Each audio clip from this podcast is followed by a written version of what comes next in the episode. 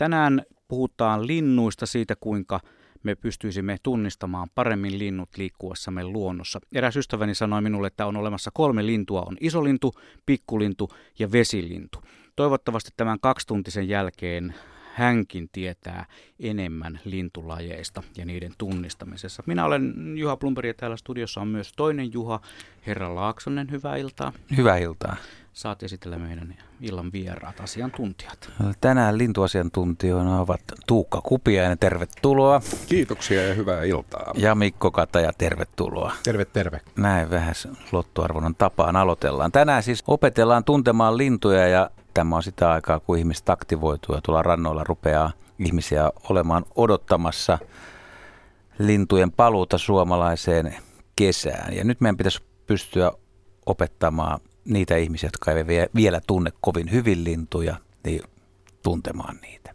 Ja annetaan ihan niin kuin kädestä pitäen alusta lähtien oppia ja sitten neuvotaan tietysti vähän kokeneempaakin kansaa. Ja tämän ryhmän tuntien voin sanoa, että, että aika, aika kova topit on tälläkin porukalla ollut. Haluatko Mikko sanoa tuossa lämpiössä jo, että tota, ei, ole, ei ole ihan valmista vielä tullut, että vieläkin joutuu painimaan asioiden parissa? No kyllähän sitä joutuu painimaan, että kyllä, kyllä tämä on sellainen harrastus, että 40 vuotta on mennyt ja nyt on päässyt hyvä alku, sanotaan näin. Mites Tuukka? avaus. kyllä Mikko tota, kiteytti sen aika lailla koska kyllä tämä on sellainen harrastus, että valmistahan tässä ei tule koskaan. Ja käytännössä melkein joka retke oppii jotain pientä uutta. Vaikka tekisi ihan puolen tunnin kävelyn kotoa, niin siinäkin saattaa tulla jotain. Ei nyt välttämättä sykähdyttävää, mutta semmoista, joka aiheuttaa pientä pohdintaa.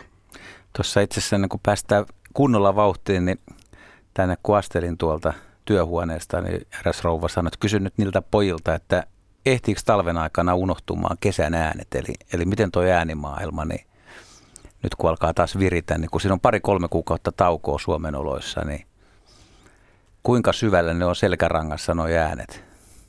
No mä sanoisin, että kyllähän ne selkärankaan menee kokemuksen myötä. Että kun on riittävän monta kevättä kuunnellut niitä lauluja, niin kyllä ne rupeaa sitten muistamaan. Mutta sitten semmoisten tota, suomalaisittainkin harvalukusten pesimälintujen sekä kutsuäänet että laulut, niin kyllä semmoinen pikku kertaus tuossa kevään korvalla on ihan paikallaan. Joo, kyllä mäkin kertaan niitä, että nauhat on aika hyviä nykyään, mistä pystyy kuuntelemaan niitä ja monesti retkelläkin joutuu sitten käyttämään ehkä silleen, että vähän niin kuin, että on joku aavistus ja sitten täytyy ehkä kuunnella tuolta puhelimen ääristä niin vähän tietoa, että mikä tämä oli. Juha, miten sulla, tuottaako vielä tuskaa tunnistaminen. Tuottaa. No niin, Ky- kerro, kerro kyllä, lisää, kyllä, avaudu. Mä, mä, mä, ihan sama, mitä, mitä herrat tässä sanoi, niin siis, siis jos lintu lentää vastavalossa tarpeeksi kaukana, nopea tilanne, pikainen tai äänen kuulee huonosti, niin siis mun mielestä jos on tosi rehellinen, niin periaatteessa joka päivä on mahdollisuus hämmästellä, että mikäköhän toi oli. Joo, huonosti kuulutuu ääniin, mm. niin se on aika paha. Et sit, kyllä siitä lähtee sellainen, että mikä, mikä se oli ja jää kuuntelemaan. Että vaikka olisi koiraa ulkoiluttamassa, niin kyllä siellä monesti joutuu niin vähän jarraamaan. Että. Joo. niin. Ja sitten täytyy sanoa, niin kuin, että kaupungissahan käy sit aika usein silleen, että kun menee selvittämään, että mikä sitä ääntä siellä oikein päästään, niin sehän on tietysti talitiainen. Se on totta, joo. Ja tähän vuoden aikaan vielä, kun ei ole paljon, niin ja tämähän on nyt hyvä, hyvä vuoden aika aloittaa linnut. Se, se me tiedetään, että talvella – ruokintapaikolta voi aloittaa ja, ja tuota, ensimmäiset äänet. Mutta, mutta pitäisikö me nyt antaa niin kuin ihan, antakaa nyt, nyt on semmoinen ihminen, joka ei todellakaan harrastanut lintuja. Ensimmäinen vinkki, lähdetään nyt heti niin kuin perushommassa. Mitäs, mitäs Tuukka sanoisi Karille, joka on seitsemänvuotias ja Kari sanoi, että mä oon vähän kiinnostunut linnuista ja Kari osaa siis lukea kuitenkin ja Kari, Kari sovitaan, että Karilla on vaikka kiikarit. Okei. Karin kannattaisi varmaan tehdä semmoinen asia, että ää, ihan ensimmäisenä niin kun se aloittaa tuon opiskelun, niin aloittaa sen silleen pienesti. Että ihan siinä kotipihalla vaikka. Ja talvisaika on just hyvä, että jos siellä kotipihassa tulee ruokintapaikka, niin sinne ei kauhean montaa lajia käy.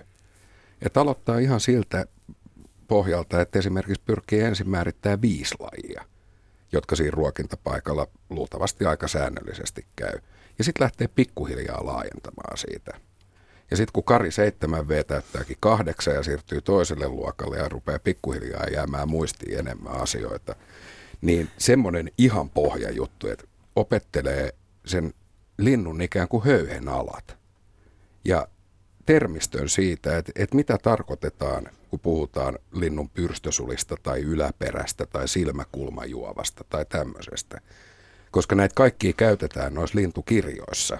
Ja jos ei tiedä, mikä on silmäkulmajuova, niin sitä on vähän hankala katsoa siellä maastossa.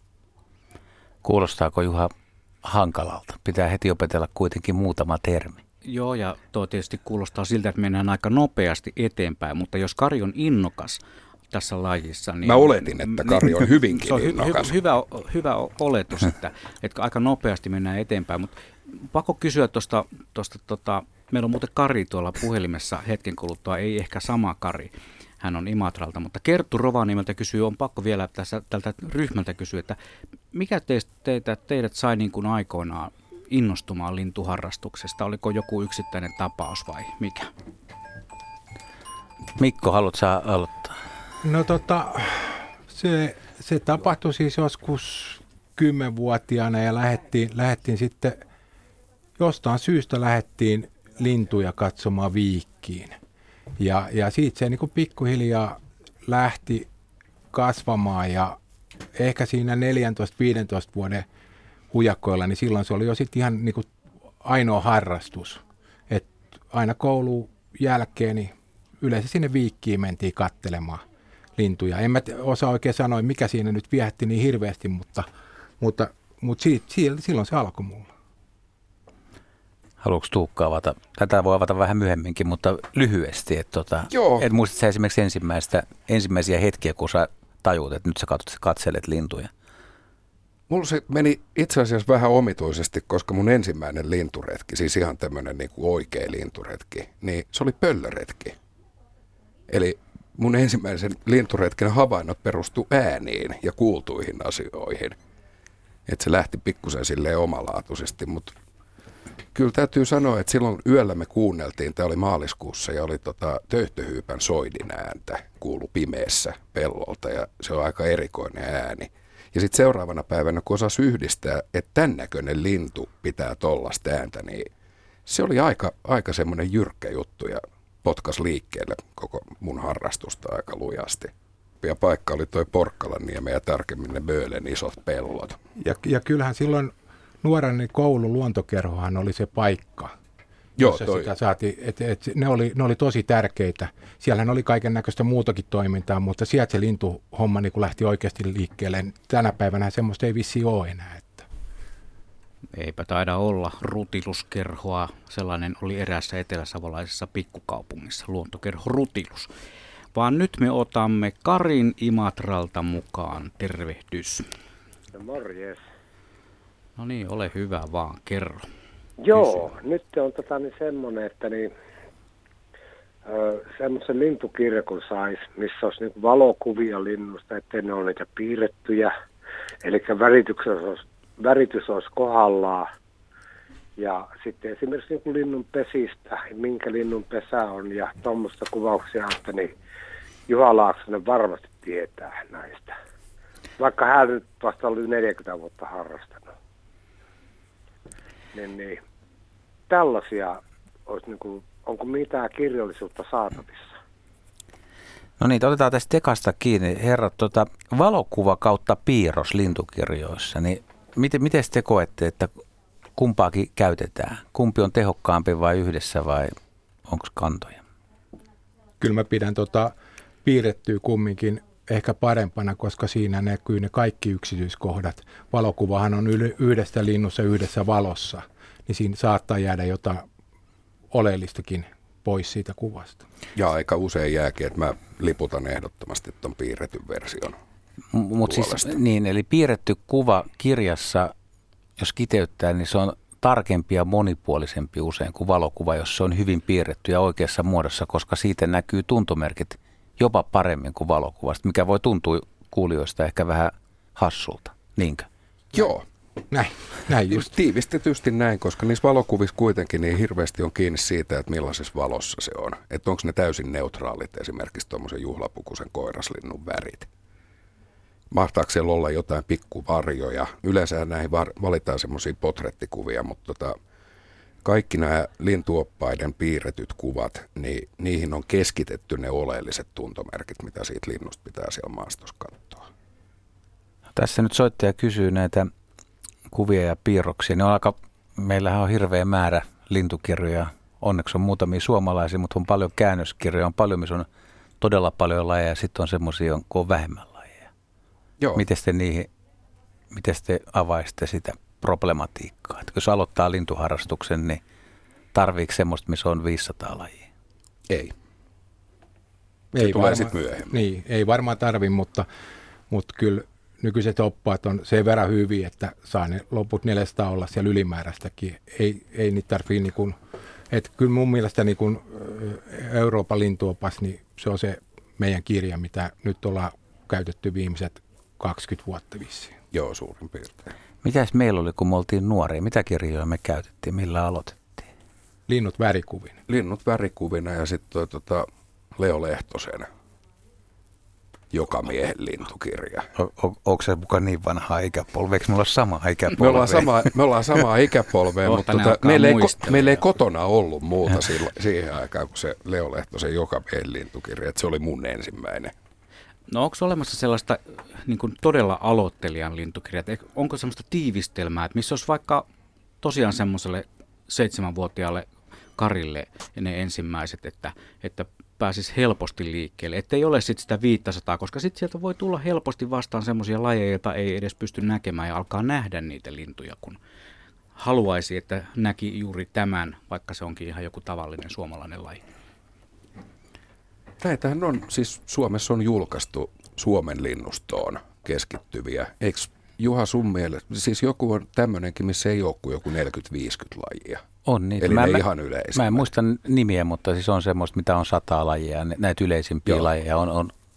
Mutta, mutta eikö sen kirjan hyvä puoli ole se, että sä löydät todennäköisesti siel- sieltä peruslinnun, Just näin. mutta sä et löydä kaikkea. Ja näiden, ainakin jos muistelee sitten tavallaan niin kuin liian laajan kirjan antia, niin sieltä on vaikea löytää sitten, että siellä on liian monta uunilintua, niin sieltä sä katsot kaikki uunilinnut, mitä on, jos sä et tunne, tunne vaikka pajulintua. Että Kyllä, ja sitten Siinä siinä, siinä tulee helposti mukana sit se, että harhautuu väärälle polulle, että joo, se näyttää ihan tältä.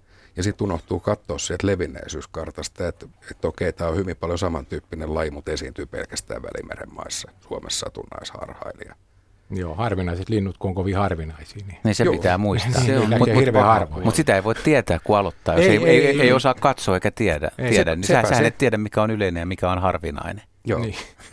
Täällä on muuten hyvä jatkokysymys tuohon äskeiseen Kari 7V, ei siis siihen soittajaan, vaan siihen, jolla aloitettiin tämä juttu, niin että Karita 55V, miten hän voisi aloittaa, että ei se ole pelkästään nuorten harrastus, sehän on lisääntynyt ihan valtavasti viime aikoina tämä luontoharrastus ja varsinkin lintujen perään tarkkailu, niin miten se lähtee vähän tällaiselta mm, jo niin kuin pidemmälle päässeltä rouvahenkilöltä? Tämä on erittäin hyvä pointti ja tämä menee tietysti Mikolle, tämä Karita 55. Että sä oot Joo. kumminkin kokenut opas. No joo, eli, eli, eli retkillähän, retkillähän voi lähteä opastetulle retkelle, niitä tekee lintuyhdistykset ja jotkut yritykset. Siellä on oppaita, jotka kertoo niistä linnuista, että mistä se määritetään. Et, et ihan alusta ei tarvitse niinku itse. Se vaan vaatii aina niillä retkillä semmoisen pikkusen itse ymmärtää kysyä. Että oppaathan ei voi niinku joka li- lintuun niinku käydä yksityiskohtaisesti läpi, että mistä se määritetään, mutta jos kysyy, niin kyllä yritetään löytää. Ja siinäkin niillä retkillä niin hyvin paljon käytetään kirjaa. Eli katsotaan sieltä kirjasta, että mikä, miksi se on mehiläishaukka eikä hiirihaukka, koska siitä se on helpompi näyttää, kun se lintu jo meni ohi. Mutta jos, jos palaa tuohon ihan alkuun nyt vielä ja yritetään, väännetään semmoinen, tämä on nyt mielikuva, mutta hyvin helppo tilanne, että joku, joka aloittaa lintuharrastuksen, että yksinkertaisesti hän on nähnyt erinäköisiä lintuja, eikä tunne juuri mitään. Harakka on aika helppo oppia tuntemaan. Mutta esimerkiksi pystyttekö te sillä lailla ajattelemaan sitä, että ette sano, että no se on harakka, koska se on ihan oman näköisensä, mutta esimerkiksi jos maassa pomppii harakka ja te katsotte ja te joudutte purkamaan sen, miksi se on harakka, niin mitä te katsoisitte tai sanoisitte siitä linnusta vieraalle ihmiselle? Kyllä se väritys on ensin. Eli, et ja mustavalkoinen koko. koko ja sitten pitkä pyrstö. Joo, eli tässä ei, tulee ei. nyt se linnun koko. Se, se on ilmeisen tärkeä. Se koko on aika oleellinen, että kun lähdetään purkamaan sitä hommaa, niin se, että puhutaanko me tuommoisesta, no harakkapyrstön kanssa menee sinne lähemmäs 50 senttiä, vai sitten mahdollinen, mihin se voisi sotkea, eli tuommoinen nurmekolla pomppiva mustarastas, jo tietysti puuttuu ne valkoiset sävyt, mutta joka on kuitenkin vähän sinne päin, pitkäpyrstöinen. No miten sä opetat ihmiselle koko vertailua? Mitä, mitä, se, mitä se ihminen voi tuntea, että jos sulla joku soittaa, että hän näki tämmöisen ja tämmöisen harmaan linnun, ja sä kysyt koko, niin millä sä, ver, miten sä... No mä lähtisin hakemaan tuommoisessa tapauksessa, että jos ylipäätään joku ihminen kiinnittää johonkin lintuun huomiota, niin voi olettaa, että se on ehkä aikaisemminkin kiinnittänyt huomiota, ja sillä saattaa olla muutamia tuttuja lajeja. Kuten? Ja nyt mä puhun ihan niin kuin variksesta ja räkättirastaasta ja talitiaisesta ja tämmöisestä.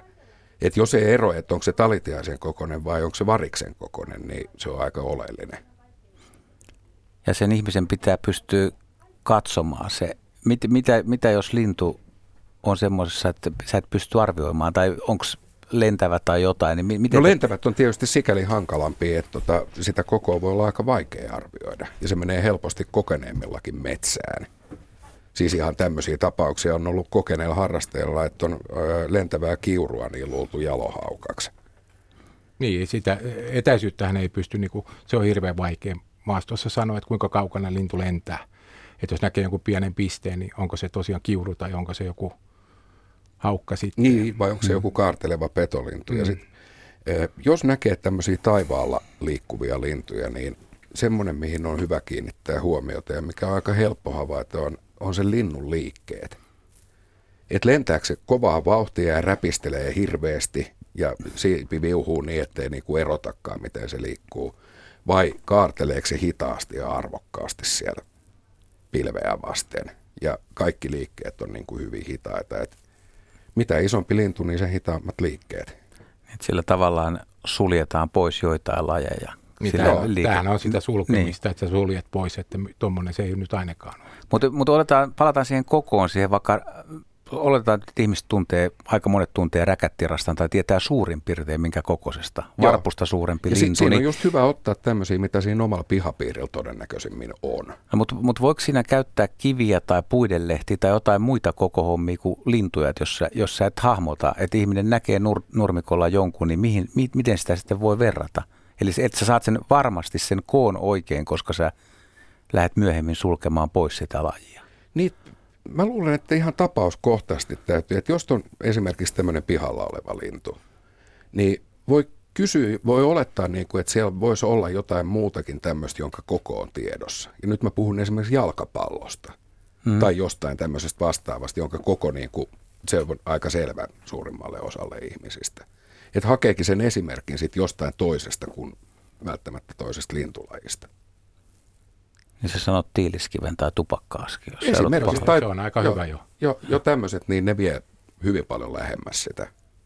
No miten te sanotte, jos teiltä kysytään jotain, ihminen sanoo niin kuin värejä, niin kuinka paljon, kuinka paljon ihminen niin kuin pystyy näkemään, jos ei tunne niitä ruumiinosia, niin värihavaintoja? No, no kyllähän sä pystyt, niin kuin jos, jos on viherpeippo on siinä juhlapuvussa, niin kyllähän se on niin kuin kellertävä vihreä lintu, niin sillä jo aika monta lajia tiputtaa pois siitä. Ja sittenhän se on aina se linnun muoto on mun mielestä se, että et, et linnuthan pitäisi niin opetella tunnistamaan ensin niin ryhmittäin, että onko ne nyt sorsia vai mitä ne on. Että, että jos on tiainen, niin tiaiset on kaikki vähän samanmallisia.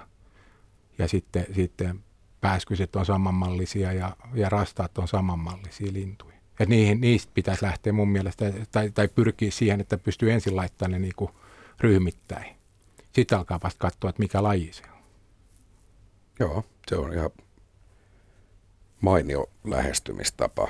Että mennään eh, ehkä niin vähän vaativa siis sille alkuun, mutta, mutta jostainhan se on aloitettava. aloitettava. Jostain se on aloitettava ja tota, mä palaisin vielä siihen äh, alkuhommaan, niin jos on se, mikä mun mielestä on ehkä kaikista oleellisinta, että jos sattuu tuntemaan jonkun kokeneemman lintuharrastajan, niin ei muuta kuin hihasta kiinni, että pääseekö mä sun kanssa retkelle joskus. Joo, ja kysyy. Ja kysyy paljon ja kyllä ainakin omalla kohdalla niin se kokeneempien lintuharrastajien antama opastus, niin kyllä se, se oli vielä tärkeämpää kuin nuo kirjat. Täällä on muuten kommentoitu just tätä asiaa. Nimimerkki Jamppa lähestyy meitä sähköpostilla, että kyllähän paras tapa aloittaa on pyrkiä jonkun konkarin matkaan. Valitettavasti monetkaan ei halua oppilaita vastuksikseen.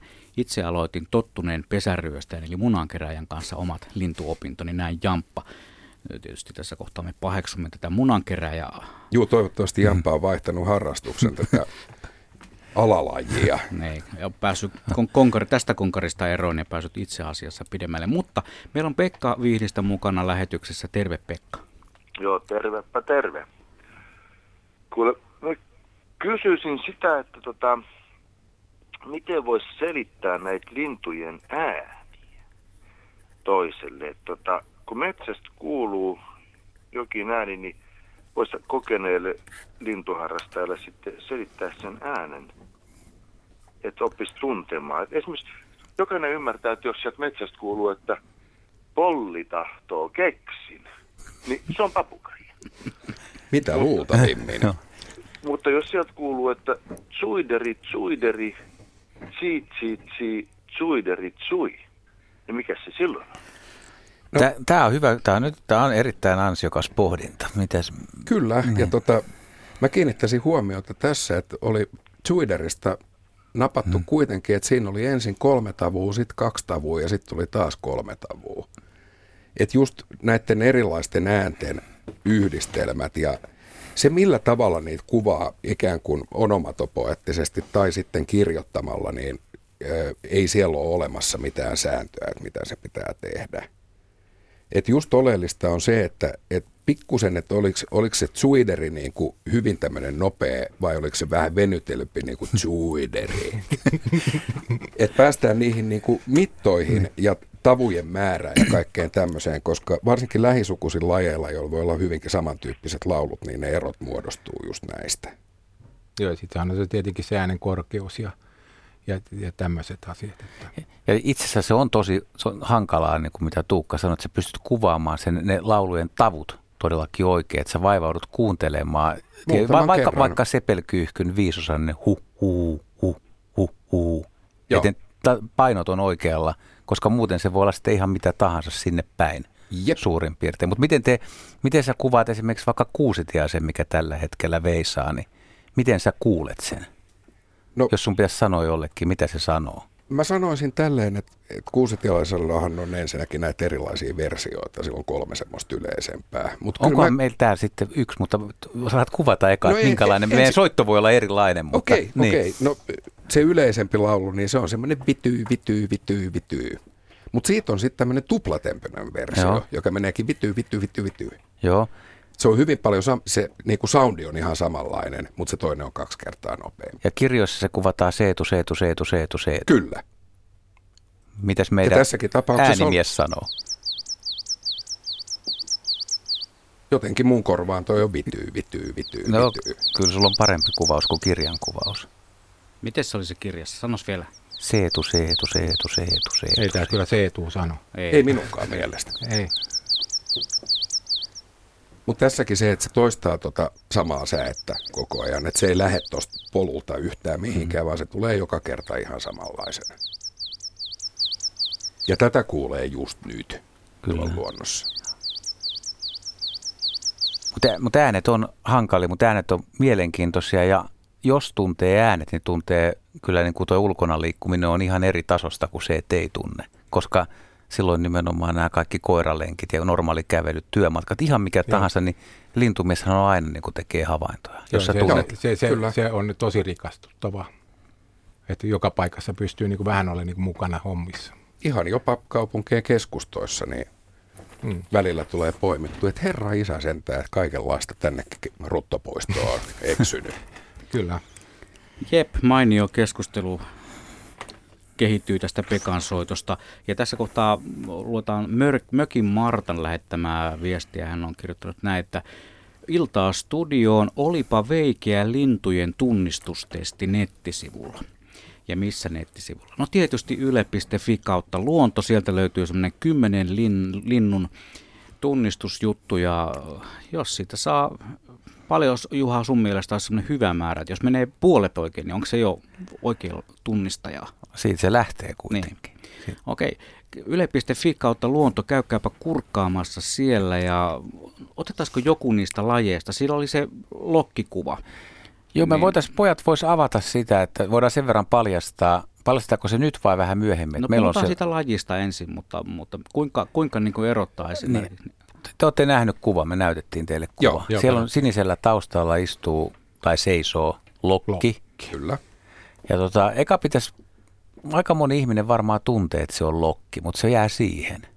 Miten, miten tota, tämä on, tää on vähän hankala kysyäkin, mutta miten niinku, miksi lokki on lokki, kun Se te on- katsotte sitä? Se on, per, se on itse asiassa aika käsittämätön asia, että vaikka olisi ihminen, joka ei, ei pysty välttämättä nimeämään yhtään ainutta lintulajia, ei edes sitä varista, mutta lokki, niin se on ihan selvä homma, että toi on joku lokki. Lo- Lokkihan on kumminkin semmoinen, että niitä nähdään kaikilla toreilla ja muualla. Että se on niin kuin ollut monta kertaa huulilla aina se lokki. Joo. Se syö ne kaikki eväät siellä torilla ja, ja muutenkin. Että, et tota, lokki varmaan tietää suomalaisista 90 prosenttia.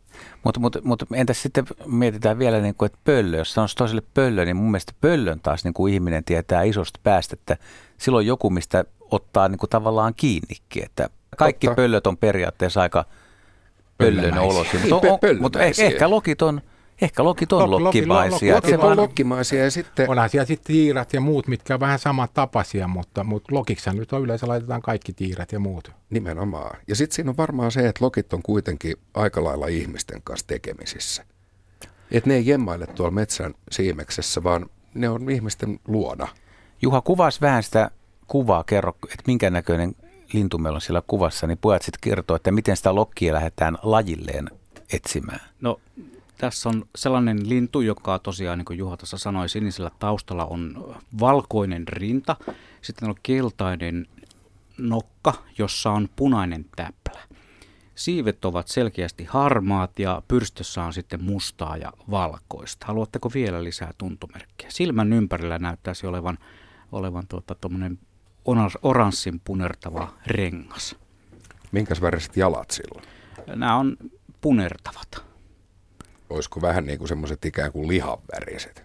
Vähän kuin Semmoiset vähän... joulukinkku ennen paistoa. No joo, joo, mutta ei, ei missään tapauksessa niin kuin, äh, niin kuin Et ei kirkka- esimerkiksi ei kel... joo, ei kirkkaan keltaiset. Joo, ei. Joo. Mikko voisi aloittaa. Niin no, ensi, ensinnäkin siis lokeella, niin lokeellahan on, monilla on musta pää, ja tällä ei ollut mustaa päätä, jotenka sieltä pystyy jo tiputtamaan muutaman lajin pois. Eli pikkulokki ja ruskeapäinen naurulokki. naurulokki, Joo, niin ne ne putoo nyt heti pois. Jos puhutaan nyt näistä suomalaisista Niin, suoma- lajeista. Niin, niin Joo. se on parempi varmaan pysyäkin. Että. Joo. Eli nyt siellä on tota, ne Sitten sit, sit jäi vaan niin kuin merilukki, harmaalukki, kalalokki. selkälokki. selkälokki. No niin, Selän väristä ei puhut. Niin. Juha taas No niin. puhut tuossa, että selän väri oli harmaa. Harmaa on, Eli tämä joo. sitten pudottaa merilokin ja selkälokin pois, koska niillä on musta. No niin. Ja jäljelle Eli jäljelle jäävät jää harmaa kaksi. lokki ja kalalokki. Ja mä kysyin sitä jalkojen väriä sen takia, että se on aika oleellinen kanssa tässä Mm. hommassa. Ja jos sillä oli tuommoiset lihaväriset jalat, niin sitten me päädytäänkin jo harmaa lokkiin tässä tapauksessa. Ja Selvä. varmaan on semmoinen iso nokkanen. Punainen Varmaan- nokkatäplä vielä. Mm. Ja sitten on vielä aika tuhtisen nokka luultavimmin. Eli tässä tapauksessa teidän ei tarvitse kilauttaa kaverille, te lukitsette vastauksen harmaa lokki ja se on ihan oikein.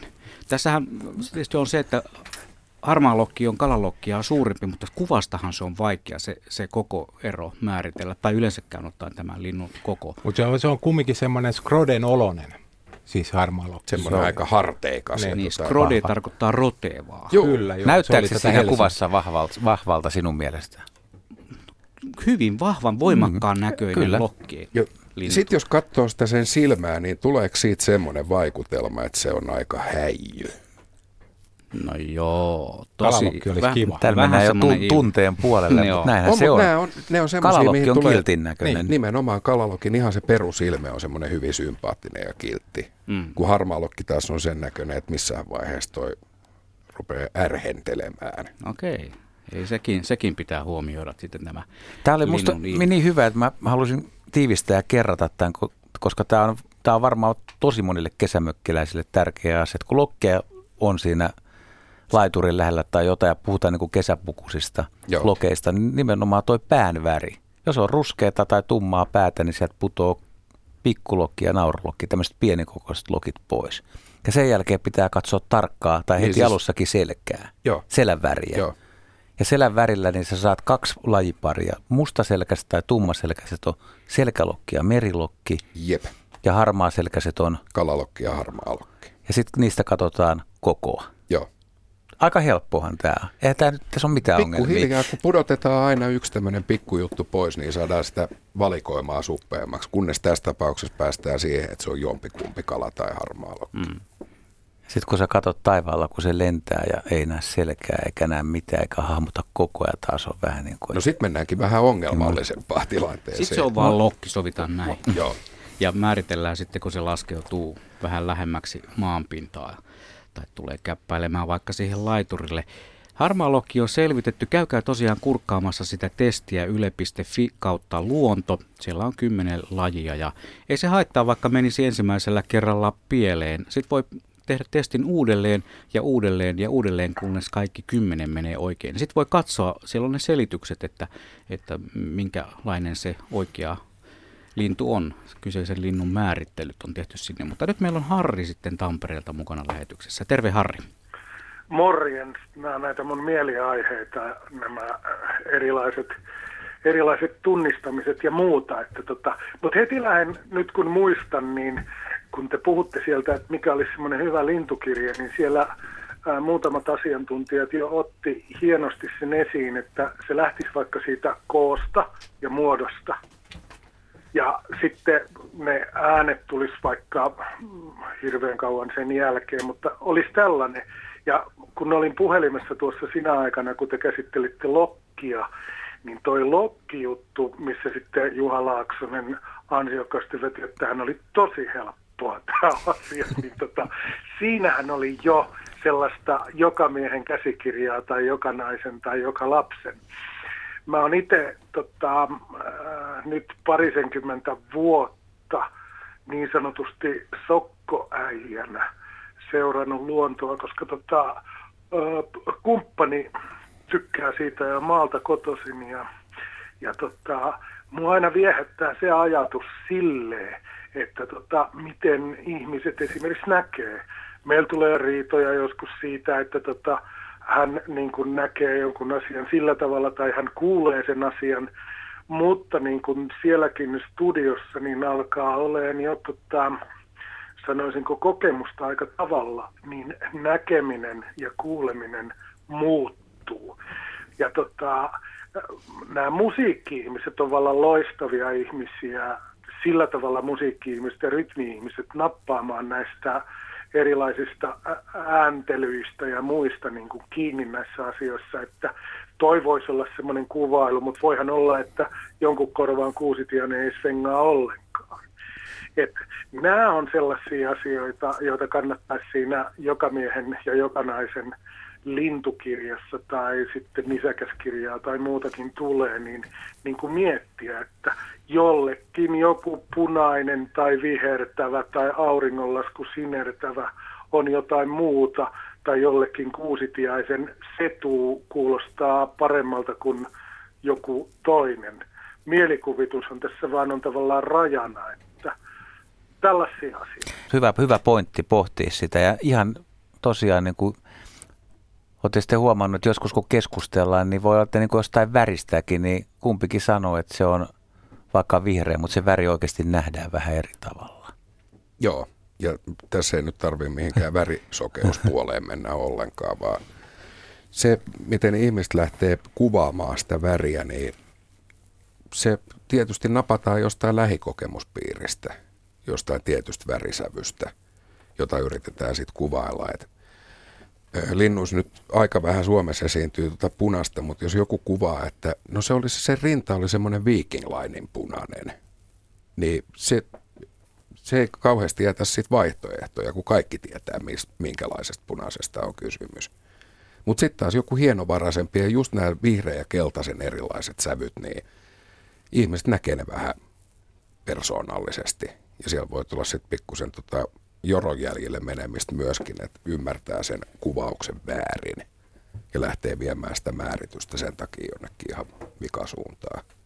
Ja kyllähän siinä on myös se, että millä niitä katsotaan sitten, että miten ne värit sitten toistuu. Että jos on ne vanhat kiikarit sieltä jostain mökiltä, jossa on valmiiksi semmoinen vihreä sävy, niin kyllähän ne nyt sitten näyttää vähän kaikki vähän semmoiset enemmän tai vähemmän vihertäviltä ne vaaleat pinnat esimerkiksi. Joo. Et kyllähän kiikareiden niin kuin, tai millä nyt ikinä katsotaankin, mutta jos nyt yleensä katsotaan kiikareilla lintuja, niin kyllähän niiden niin kuin värimaailmassa on aika paljon eroja. Mutta sitten tulee mieleen vielä se, että, että jos sä niin tunnet ja tiedät, mitä väriä sä, tai mitä tuntomerkkiä sun pitää katsoa, jos on esimerkiksi Joo. sepelsiepon pieni valkoinen naaras linnuilla, niin sä, sä katot heti siihen siipi, siipeen, että, onks, että kuinka iso palkki kuinka sillä on. Palkki sillä on. Ja Joo. toinen ei osaa katsoa sitä, niin se ei myöskään näe sitä. Sitten jos te rupeatte keskustelemaan, että oliko sillä valkoinen palkki, niin toinen tai kolmas tyyppi saattaa olla ihan hukas, että sillä niin. se lintuhan oli harmaa kokonaan. Joo, tai Joo kyllä, kyllähän nimenomaan kyllä. se, että jos et sä tiedä niin kuin periaatteessa tuntomerkkejä, niin sä et osaa myöskään niitä katsoa. Et se, se tulee sitten monesti, että jos ei tiedä, että minkä näköinen se pitäisi olla, niin sitten saattaa jäädä niin kuin ihan ihmetyksen alle. Että. Näin tämä homma etenee. Tuossa on pakko kertoa tai kysyä, että, että kun puhuttiin tuosta linnusta, jolla on punainen rinta, niin määritelkääpä, kertokaapa nyt kuuntelijoille sitten ne mahdolliset lajit. Ei mennä saivarteluun, vaan että millä linnulla Suomessa voi olla punainen rinta. Ei se viikinglainen punainen, vaan niin kuin punainen punertava rinta. Esimerkiksi tuolla punarinnalla. Se on hyvä, joo. Ja se punatulkulla. Aivan, mm. no niin, kaksi Tai vaikkapa urpiaisella. Joo. Okay. Ja närikin on aika punainen tulkintakysymys. Niin. Mutta punatulkku menee enemmän tähän Tuukan laivayhtiöön. Niin, se menee, se menee puna, punarinta on vähän niin kuin rusehtavan punainen. Eli Joo, se on ja täysin ehkä jopa, jopa pikkusen oranssiin taipuva.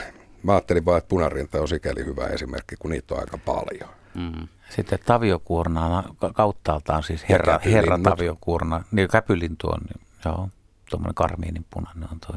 No niin, kyllä niitä on aika, kyllä niitä löytyy joo. sitten. Niin. Kun puhutaan väri, värianal, tai niin kuin, että sä näet värit vähän eri tavalla, saat katsoa niitä, niin no miten, miten sitten tämä ääni? Koska usein tosiaan puhutaan siitä ja soittajakin sanoo, että, että pitäisi olla musikaalinen tai muusikot tai, tai musiikillisesti lahjakkaat kuulee muka paremmin tai niin tarviiko? Voiko semmoinen, joka väittää, että mä en osaa laulaa yhtään, niin voiko se tuntea linnut kuitenkin äänestä tosi hyvin? No, Voi, minä esimerkkejä löytyy. siis puhut Katajamikosta. en mä sanonut ääneen. La, laulaa ei rupea. Mutta se, että et, et, et, on monta kertaa, jos puhutaan siitä, että oliko se ääni korkea vai oliko se aika korkea, niin to, toinen pitää, no korkea on ehkä helppo, mutta siis... Korkea on varmaan helpompi kuin matala.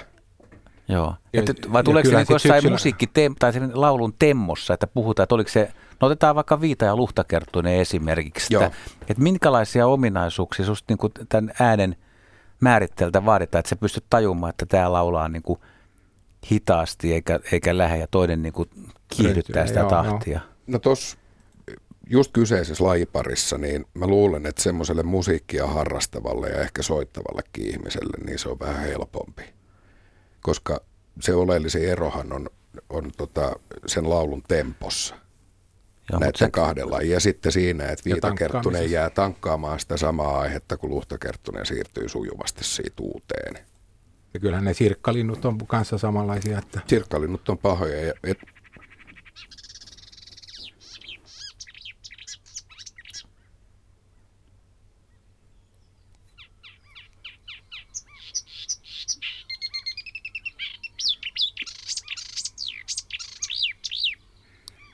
Tämä on vähän vaikeampi niin kuin suusonallisesti kertoa, että se lintu lauloi näin.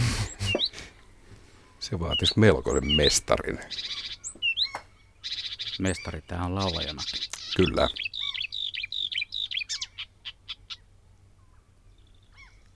Ja pari kuukautta, niin pääsee tätäkin kuuntelemaan. No kertokaa nyt kuuntelijoille, mikä tämä on. Kumpi tämä on sitten? Ja sormet vaan odottelee, että kuka ke- kehtaa mokata. Se on hitaampi. Mm. Ja edelleenkin täytyy pysyä suomalaisissa lajeissa. Joo. Kyllä tämä on luhtakerttunen. Se on ei, aika va- ei ole kovin nopea. Lukee tossa. Kyllä tämä on, tota, tämä on aika vauhdikas ja tankkaamista ne kestää Hei. pari-kolme kertaa korkeintaan, että se ei jää jumiin niihin aiheisiin. No sitten otetaan toinen luhtakerttonen, kun ette usko kerralla, niin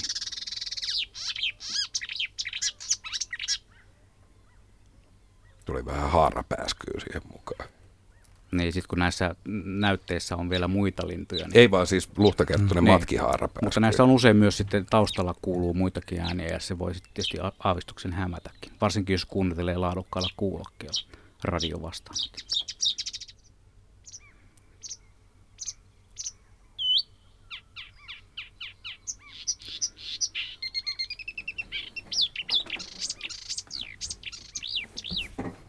Semmoista sirkutusta. Aika hienoa. Mm-hmm. Sitten palataan tähän vuoden aikaan. Nyt, kun aletaan harrastaa lintuja, niin tota, jos te antaisitte huomiseksi jollekin innokkaalle vinkin, niin mitä, mitä huomenna voisi tehdä? Huomenna olisi varmaan hyvä hakeutua jonkun mukiin menevän ruokintapaikan lähettyville. Ja Siitä ruveta katsomaan ihan sieltä, että okei, tossa on ton näköinen lintu, katsotaanpas sitä vähän tarkemmin. Ja Siitä, nythän, siitä nythän, lähtisin liikkeelle. joo, nyt, nythän on niin ruokintapaikoilla, niin on mukavaa, kun siellä on kaikki laulut. Siellä ollaan Kyllä. pihalla niin mustarastaat, keltasirkut, järripeippo, peippo. Kaikki Ai teillä laulaa, ne on Joo, ne vetää, ne vetää joo. ihan täysillä, niin se on tosi makeata. Sehän on optimitilanne, että pääsee katsomaan ja kuuntelemaan sitä samaa yksilöä samaan aikaan. Silloin jää helpommin mieleen.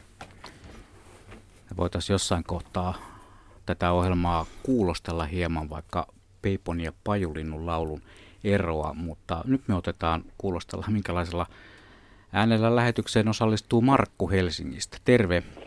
Joo, hei. Joo, Taukolasta Helsingistä. Niin Tota, mulla on semmoista, kun me on noita mustarasnaita on ollut tässä toistakymmentä vuotta, 15 vuotta ja me siitä alun perin niitä pari, kolme niitä oli, niin ruokittiin aina talvella ja sitten nytkin niitä on ollut varmaan, voi olla lähes parikymmentä pyörii tässä. Ja, mutta sitten siinä on tällainen jännä, kun yksi tuollainen mustarannas on sellainen valkoinen kaulus. Ja sitten se, tämä sama valkokaulus, niin se on ollut ainakin viitenä vuotena. Ja nyt, ta, nyt se on taas täällä, että siinä mielessä aika jännä, kun se on ihan muuten musta, mutta se kaula on semmoinen, se menee ihan koko sen kaulan ympäri semmoinen, se on vähän niin kuin joku piispa. Meneekö se siis ihan sinne niskaan asti se valkoinen? Joo, se, se on ihan sen, tota, ihan sen kaulan ympäri, joo.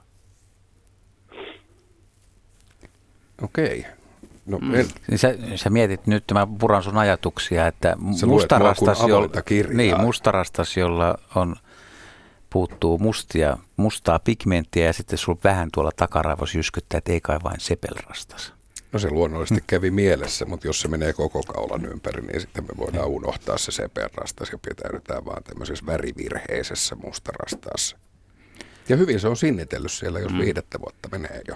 Mutta tästä tulee just esimerkki siitä, että siis kun on, on piirretty vaikka se ko- koiraslintu, mikä on usein värikkäämpi lintu maailmassa, niin kirjaan, niin tuota, ei ne kaikki linnut ole kuitenkaan ihan sen näköisiä. Et sulkasadon aikana ne on erilaisia, nuoret linnut on erivärisiä, plus sitten Joo. tuon värimuunnokset, niin tuota, nähdään paljon semmoisia lintuja, jotka ei näytä siltä, kun on kirjaa piirretty. Joo, ja tota, varsinkin heikommissa valaistusolosuhteissa, niin silloin voi tulla semmoisia pulmia, että jos on kirjaan laitettu ihan selkeästi, että tämä pitäisi olla tämmöinen, niin silloin onkin, mutta valo ei ole tarpeeksi, että ihminen näkisi sen. Voi tulla tämmöisiä pulmia. Hmm.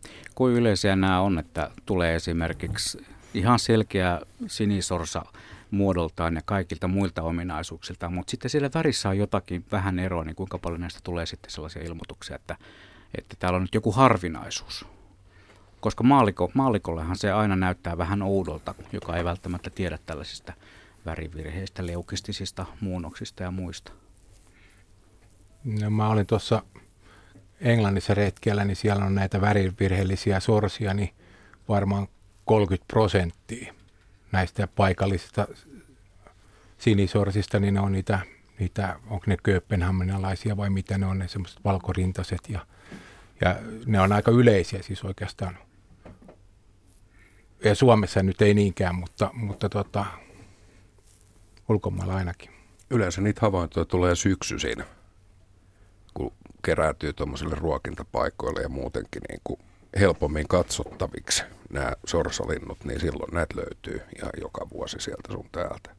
Ja monesti löytyy muuten samoja yksilöitä, että Joo. vaaleita, vaaleita sorsia on jossain Porvossakin Koderviikkenillä, niin joka ikinen vuosi siellä on semmoinen vaalea naaras, mikä on semmoinen hailakan värinen. Joo. Niin sä ajattelet, että se on sama lintu tulee, että se no, on se toiseen. No ei, kyllä mä luulen, että aika pitkään ollut sama. Ei tiedä. Ootko antanut nimen? En ole antanut nimen. Sari täällä on kommentoinut, että olette käsitelleet siis ääntä, kokoa ja lentotyyliä, mutta ei jalkoja ja nokkaa. Ja Sari on ihan oikea. Se ei täytyy sanoa semmoisia tuntomerkkejä, mitä yleensä kun lintua rupeaa hahmottamaan, niin kummatkin on aika tärkeitä. On. Ja noihän on semmoisia, mihin sitten mennään, kun painellaan vähän pitemmälle siihen määritykseen, niin sitten ruvetaan katsoa näitä kanssa. Et ne ensimmäiset kolme, niin ne on ihan tämmöisiä suuntaantavia. Ja nokastahan nyt näkee sitten, että onko siemensyöjä vai hyönteissyöjä vai... Eli, eli jos on hyvin pikkunen nokka, nokka niin vetää pieniä hyönteisiä. Niin. Ja sitten jos on koppanokka. Niin siemensyöjä. Joo. Ja varis on joku yleissyöjä, eikö niin? No näin, missä. Variksen nokal tekee vähän kaikenlaisia hommia. Entäs kahlaaja? No kahlaajilla on sitten usein kapea ja pitkä nokka, että ne vie aika hyvin. Ja petolinnulla koukkunokka. Jep. Näin. Et pelkistä nokistakin pääsee aika paljon eteenpäin. Täällä muun muassa Päivi kertoo, että mainio lapsille sopiva lintukirja on mielestäni vuonna 90 suomeksi ilmestynyt Lars Klintingin ensimmäinen lintukirja, niin tässä teoksessa esitellään havainnollisesti 40 yleistä lajiamme. Toistaiseksi riittänyt hyvin täällä Oulun korkeudella ainakin kaikkien pihalintujen tunnistamiseen.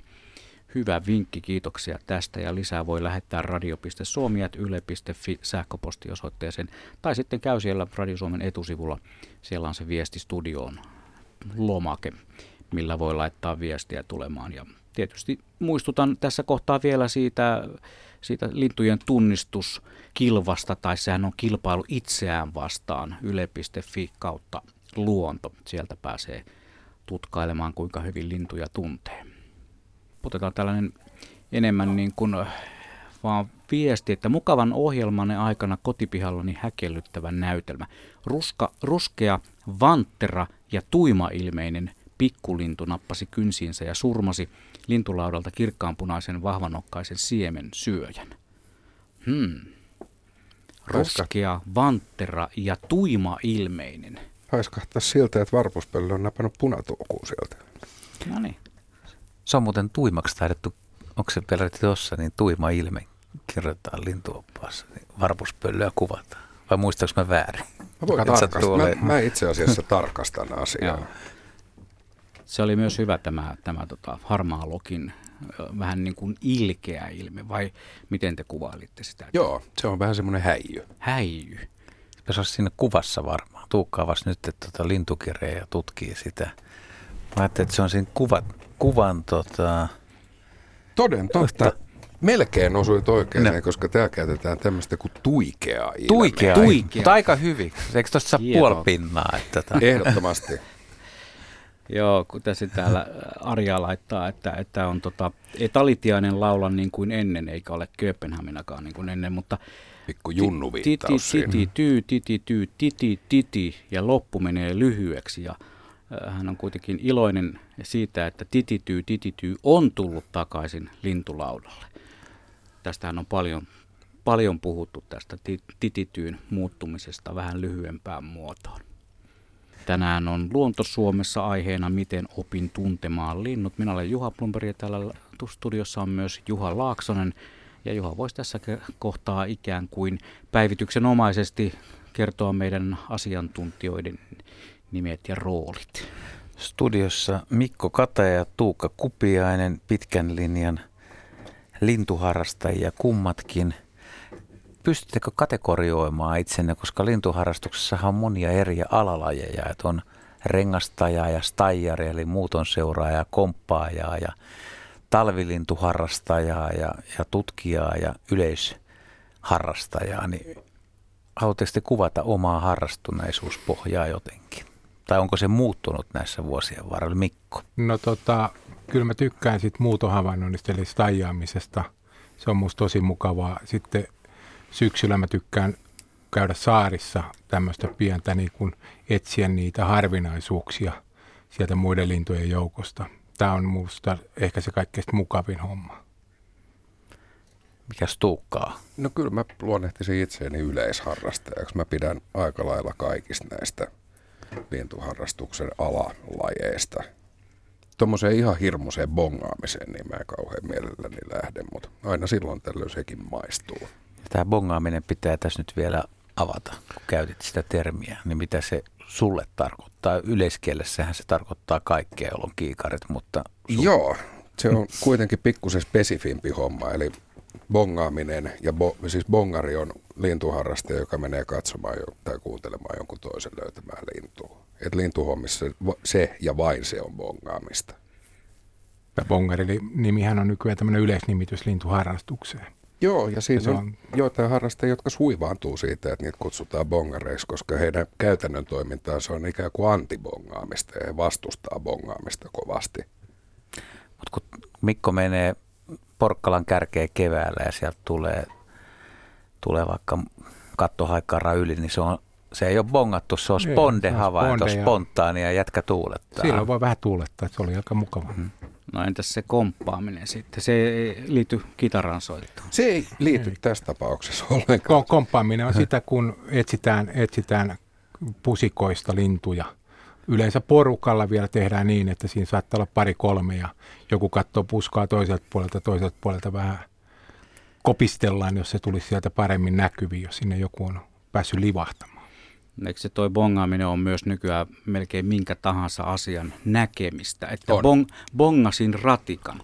E, ei varmaan se perustu siihen, että vaikka Juha, toinen Juha olisi sanonut, että hei mä näin tänään kasiratikkaa ja mä menen sitten paikan päälle katsomaan sitä samaa kasiratikkaa. Silloin se olisi bongaamista, mutta jos kuka tahansa näkee kasiratikan, niin, niin se on nykykielessä bongaamista. Joo, siitä on tullut ihan et, mutta ei anneta sen häiritä. Ei, ei. ihmiset voi käyttää erilaisia termejä, no. mutta siinä ihan alun perin niin näissä on tosiaan ollut aika lailla eroa.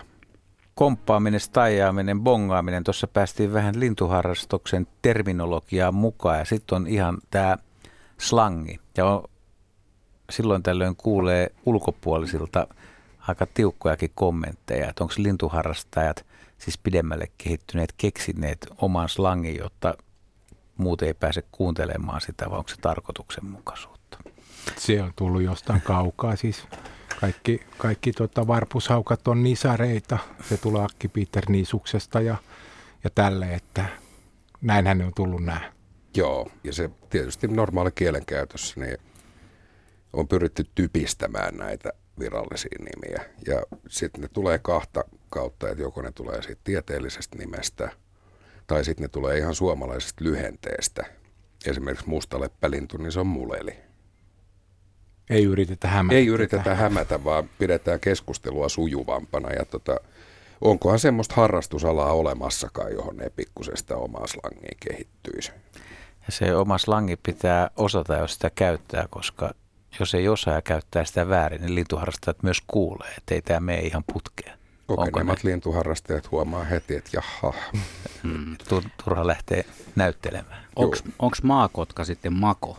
Kyllä, on. sitä, ja sitä merikotka on meko. Meko on vähemmän, siitä käytetään halia, joka tulee taas sieltä tieteellisestä Joo. nimestä, mutta mako käytetään ihan niin no, runsaasti. Makosta sitten on puhe seuraavan soittajan kanssa, joka on Arja Nummelasta. Terve Arja. No hei. Mukava, kun maltoit odottaa vuoroasi. Niin. Joo, mikäs tässä ootellessa? Sulla tota, oli sinne mako-osastolle kysymys. Joo, ja on. Ja siis koska olen tämän tapahtuman jälkeen niin kääntynyt lintukirjan puoleen, niin ymmärrän, että, että se ei varmaan ole mako, johon mä oon törmännyt.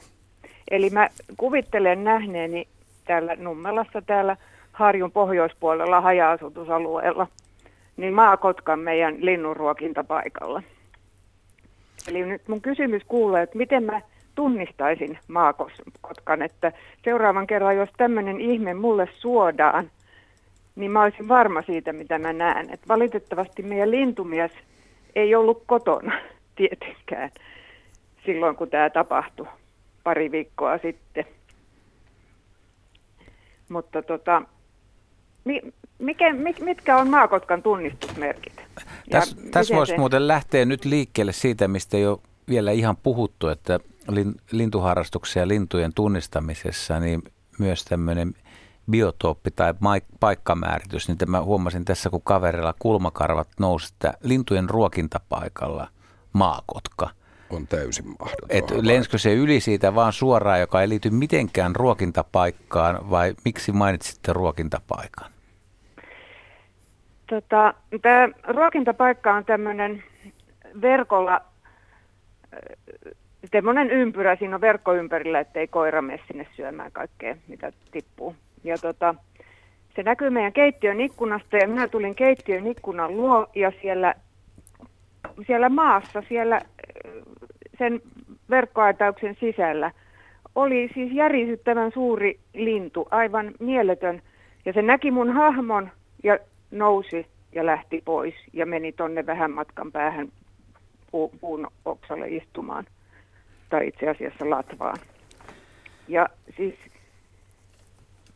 toi on tuommoinen kaksi ja puoli metriä halkasijaltaan toi aitaus. Se aitaus. Maakotka olisi just ja just mahtunut levittää siivet siinä. No niin, se, no se, se, se, se, joka siellä oli, niin juuri ja juuri mahtui sinne. Se oli, se oli järjestettävän suuri ja sitten kun se oli selvästi tumman ruskea ja vaalean kirjava. Mä hyväksyn sen, siis mun mies piti mua hulluna. Mut, eli mä hyväksyn sen, että se ei ollut. Mutta, tota, mutta Käykö siinä tota, ruokintapaikalla ihan näitä perinteisiä pikkulintuja, että siinä ei käy puluja esimerkiksi tai fasaaneja tai tämmöisiä isompia? Ei täällä ole sellaisia, ei. Närhiä ja kaikki tiaiset erilaiset, kuusihömö ja niin edelleen ja sini ja sitten Joo. nämä viherpeipot ja tikat ja Siinä on kato semmoinen, että ja... tota, se saalis, mitä maakotka hakee, niin nämä ei kelpaa sille mitkään. Ja sen itse asiassa pikkulintuja sen olisi hyvin vaikea saalistaa. Sen lisäksi siellä käy erittäin paljon hiiriä. Okei, ja noi hiiretkin Joo. menee, Eli... menee maakotkalle pikkusen turhan pieneksi. Että se lähtee tota lisäkäspuolella, niin kyllä se on niin kuin jäniksen kannattaja aika vahvasti toi maakotka. Joo, niin ja se, että se niin iskisi, niin, on, asu, asuuko niin. omakotitalossa vai rivitalossa tai muuten silleen, että siinä olisi niin kuin metsää niin, ihan vieressä? Tota, tämä on omakotitalo haja-asutusalueella. Tämä on ikään kuin pellon laidalla, mutta metsän keskellä. Siis täällä on Just. nähty ilveksiä, täällä on kettuja, täällä on, Joo. Siis, täällä on vähän kaikenlaista. Juu, juu. Tässä on, tämä on aika, aika mielenkiintoinen homma, että jos sä oot siitä tota, tummanruskeasta väristäkin ihan varma, niin se on vähän erikoisempi. Kato, kun mä ajattelin ehdottaa sulle ihan tämmöistä tavallista varpushaukkaa nyt siinä aluksi, mutta tota, se, on, se on taas... Varpushaukka on ihan liian pieni. Okei. Okay. Entäs, entäs rouva kanahaukka? On... No kanahaukasta mä en tiedä. Kato, kun se, no, Varpushaukka kanaha... tässä kävi, Joo. kyllä. Ja sitten kanahaukalla on taas silleen, että jos se on ollut nuori naaras, niin se vaikuttaa tosi kookkaalta, mitä se toki onkin, mutta ei ihan maakotkan koko luokkaa. Ja sitten nämä nuoret linnut tähän aikaan vuodesta, eli viime vuonna syntyneet, niin sanotut toisen kalenterivuoden linnut, niin ne on ruskeita. Et se ei, se ei tota, se ihan se tumman ruskeus, niin se ei sovi tähän, mutta tota, kaikki muu kyllä viittaisi tässä tapauksessa sinne kanahaukan suuntaan aika vahvasti. Et se on yrittänyt esimerkiksi niin närheä iskeä siitä. Ja kanahaukka on siis, se on iso lintu. Se on iso. Se, se on hämmästyttävän suuri, suuri lintu. Kun taas sitten vastaavasti Joo. maakotka, niin se ei ole suuri, se on valtava. Joo. Ja se, tästä tulee nyt tämä tietysti, että, että linnuissa ei voi koskaan sanoa, että on mahdotonta, mutta pikkasen tulee se ympäristö auttaa myös määrittämisessä ja käytöstapa ja biotooppi sinänsä, että, että mitä on tapahtunut. Niin. Ja just tämmöiset nuoret kanahaukat, niin tämmöisellä omakotitalolla niin kuin hengailee talvella. Koska siinä on aika yleisesti. Ja käy, käy ruokintapaikalta hakemassa evästä. evästä. Että se, se sopisi niin kuin sillä perusteella huomattavasti selkeämmin. Ei.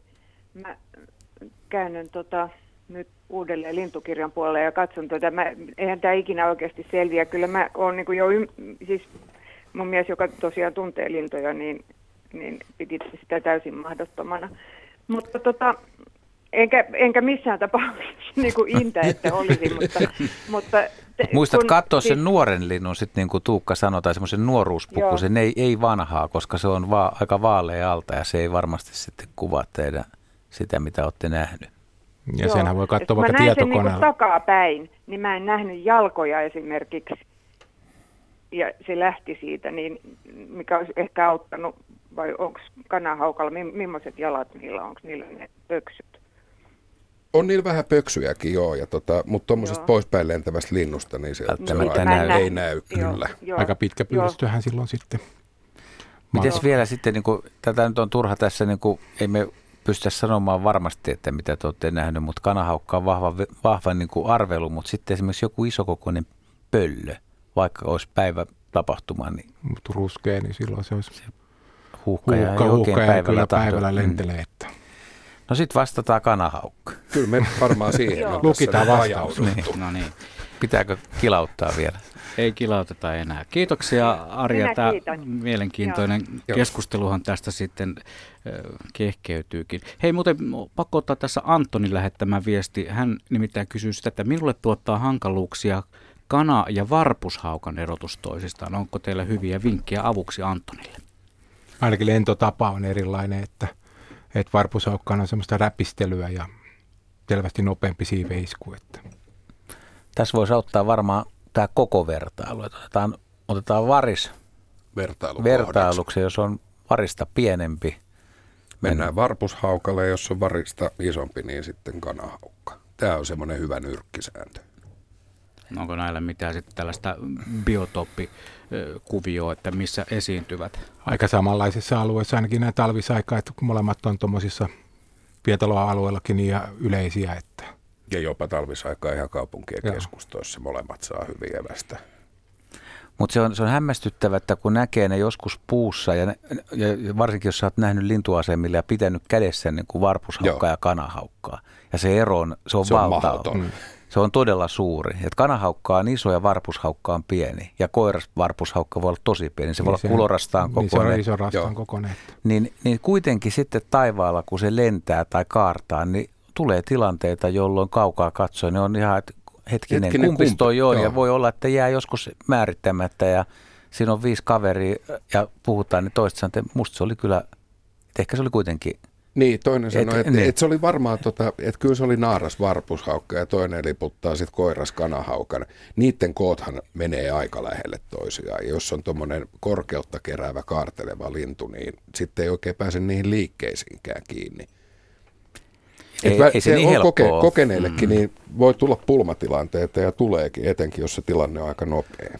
Voiko tulla suorastaan riitatilanne, jos on paikalla useampi kuin yksi henkilö? Harvemmin mitään suurta riitaa. Niin, ja kyllä jos, jos pystyy rakentamaan ihan yksinkin sen riidan. Niin. Aivan, rupeaa Mä, mä en ole ihan keskenään. varma tosta, mitä Mikko sanoi. Siis kyllähän, kyllähän noista haviksista on kiistelty niin kuin ihan kaiken välillä. Ja varsinkin tota, se on mielenkiintoista, että siihen osallistuu myös ne, jotka on nähnyt lintua. Jep. että, tota, ei, ei, se ainakaan se ollut missään tapauksessa. Että, mutta, Joo, toi lajipari on tietyissä tilanteissa aika hankala. Mutta sitten jos on ihan ääripään edustajat, eli koiras, varpushaukka ja naaras, kanahaukka, niin tota, siinä puhutaan kuitenkin semmoisesta kaksinkertaisesta koko erosta. Tuossa ennen merisäätä puhuttiin jossain kohtaa näistä, kuinka, kuinka päästä mukaan harrastukseen ja puhuttiin niistä kursseista, niin Sirpa Mikkola laittanut Rovaniemeltä viestiä meille, että meillä Lapissa Lapin lintutieteellinen yhdistys on pitänyt linnut tutuksi peruskurssia. Osallistujia on yli sata.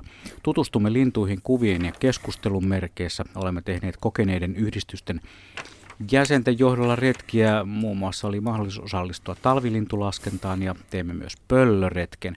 Mahtavaa on, että kokeneet ja pitkän linjan harrastajat jaksavat innostaa meitä aloittelijoita. Lintuharrastus on loputtoman mielenkiintoista.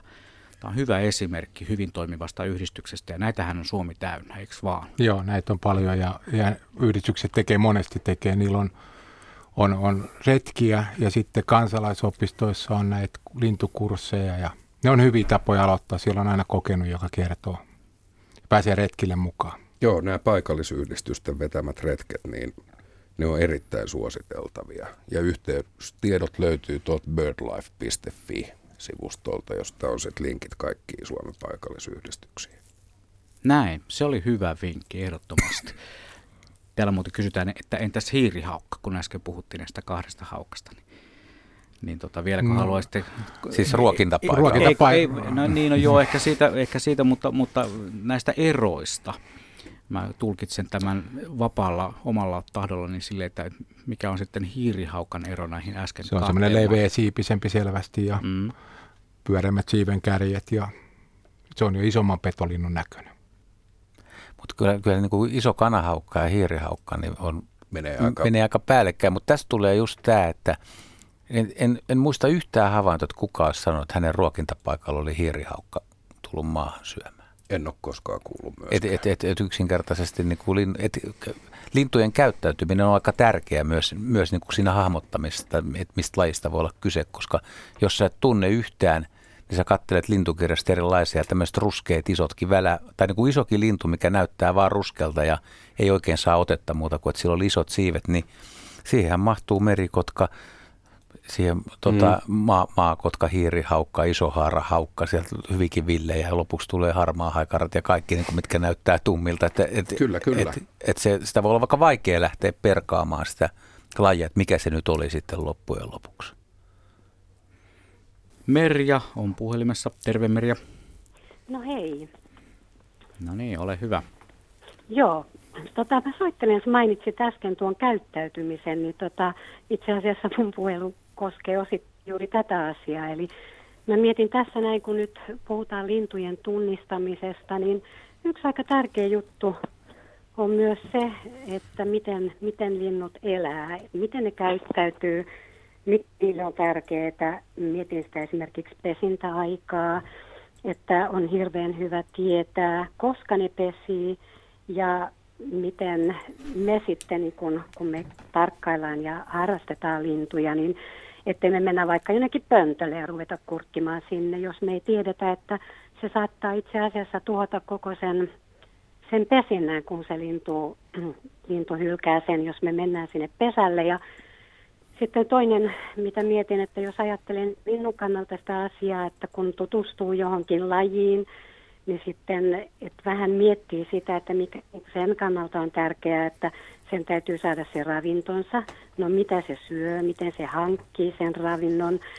Ja niin kuin tällaiset asiat, että ei käy niin kuin tässä hiljattain kävi, että vaikka mä oon pitkään harrastanut lintuja, niin mä huomasin ja löysin itseni yhdeltä pellolta katsomassa komeeta lapinpöllöä ja kuinka ollakaan siinä, kun mä katselin sitä, niin mä yksi kaksi tajusin, että mä oon aika lähellä tätä pöllöä. Ja siinä pellolla seiso parikymmentä muutakin ihmistä ja mä jotenkin se rupesi vaivaa mua tämä ajatus ja, ja mä siirryin sinne tien reunaan mun ystävieni kanssa ja ruvettiin sieltä tarkkailemaan, niin, niin sitten lapinpöllö otti siivilleen ja, ja yritti pyydystää ruokaa. Ja mä huomasin, että se peltoaukea oli tosi pieni, koska ihmiset oli ympäri sitä peltoaukea ja ja sitten heti kun se lensi vähän kauemmas, niin sitten porukat juoksi perässä ja halusi kuvia lisää. Ja, ja sitten tota, sit mä rohkaisin mielen ja uusin heille, että antakaa nyt linnulle ruokarauha. Ja sitten mä valtavasti yllätyin ja erityisesti ilahduin, että nämä ihmiset sitten lähtivätkin pois siitä pellolta ja siirtyivät vähän sinne syrjemmälle. Ja tämä musta oli semmoinen asia, joka niin kuin joka meidän on syytä pitää mielessä, ettei me aiheuteta linnuille sitten ylimääräistä stressiä, joka itse asiassa saattaa vaikka viedä niiden hengen. Tämä on oikeastaan se mun, mun ajatukseni, minkä takia lähdin soittamaan. Ja, ja, tota, ja sitten ihan, ihan pieni toinen asia tuossa, kun puhuttiin alkutunnin aikana, niin näistä kirjoista, niin, niin mä oon törmännyt myös tämmöiseen värityskirjaan, joissa on ollut tämmöisiä niin kuin lintulaudan mm, siivekkäät, tämmöisiä pikkulintuja, jotain 15 kappaletta ja samoin on ollut, ollut sorsalinnuista tämmöisiä värityskirjoja, niin mä haluaisin vielä tämän kommentoida, että jos joku vaikka innostuisi, niin sekin on yksi aika kiva tapa aloittaa opettelu, niin kuin näiden tuntomerkkien opettelu. Kiitoksia Merja. Tämä varmaan aiheuttaa aika paljon ajattelua ja pohdiskelua täällä studiojoukkueella. Vähän Joo, tämä on, tämä oli erittäin tärkeä soitto ja tosi hyvä, hyvä huomio, että huomioidaan se, että, että kun lintuharrastajat on innoissaan linnuista, niin tämä lintujen elintapojen tuntemus ja nimenomaan näistä pöllöistä on ajoittain keskusteltu, että tässä on vaara, että tosissaan tapahtuu tai sitä häiriötä tapahtuu, että turvallista on kaunistella. Niin, sitä tapahtuu aika paljon valitettavasti nykypäivänä jo. Se on varsinkin jossain pääkaupunkiseudulla varmasti niin kuin tämä tiedonkulku on nopeata ja ihmiset menee katsomaan niitä samoja lintuja sitten päivästä toiseen, niin kyllähän semmoiselle pöllölle niin kuin aika, aika heikkoa se elämä siinä on. Joo, ja siinä on just se oleellinen homma, että tota, joku voi ajatella se, että no, jos se nyt häiriintyy, niin se varmaan vaihtaa paikkaa. Mutta jos se on löytänyt tämmöisen pellon, mistä se saa myyriä, niin ei se siitä lähde mihinkään niin pitkään kuin niitä myyriä riittää. Ja jos ihmiset ajaa sitä vähän väliä lentoon, niin pikkuhiljaa rupeaa nälkä tulemaan, kun se ei ehdi syömään. Ja siinä kaikista huonoimmassa tapauksessa voi käydä sitten ihan köpelöstikin. Ja siis nämä viirupöllöt tai lapinpöllöt, jotka tulee taajamiin, lähinnä joku lapinpöllö, niin se, se nyt ei se, tosiaan sattumalta tuu, vaan se on ei, mahdollisesti nälkävaelluksella. Joo, se on nälkävaelluksella ilman Nimenomaan ja, aika he, heikossa hapessa jo siinä vaiheessa, kun se löytyy täältä. No mitä te sanotte siitä, kun kumminkin osa ihmistä sanoo, että ei se pöllö, että sehän uinuu siinä, että se on päiväunilla, niin No kyllä se varmaan siinä ihan, ihan niin kuin aktiivisesti yrittää pysyä hengissä. Kyllä. Ja seuraa kuitenkin alta kulmaan, että mitä siinä vieressä tapahtuu. Jatkuvasti ei se, ei se varuillaan olo niin kuin lopu missään vaiheessa. Ja se nukkuvalta näyttänyt lintu niin ei välttämättä kyllä ole likimainkaan nukkumassa, vaan kyllä sama, sama, tilassa. Niin, sama, sama käy jollekin harvinaiselle linnulle hyvin helposti, että sitä sitten käydään katsomassa jatkuvasti ja häiritään joku, esimerkiksi joku luhtokana jossain ojassa, niin jos siellä nyt koko ajan rampata, niin ei sille luhtokanalle nyt talvella kovin häppöiset oltavat siellä sitten ole. Ei. Mutta onko valokuvaaja pahempi kuin lintuharrastaja tai semmoinen bongaaja? On. Ihan, ihan suoraan, koska tota, ö, bongarille on tärkeintä se, että se saa sen rastin ruutuun ja se riittää, että se näkee sen linnun kaukoputkelle esimerkiksi parin sadan metrin päästä. Kuvaajan täytyy päästä lähelle.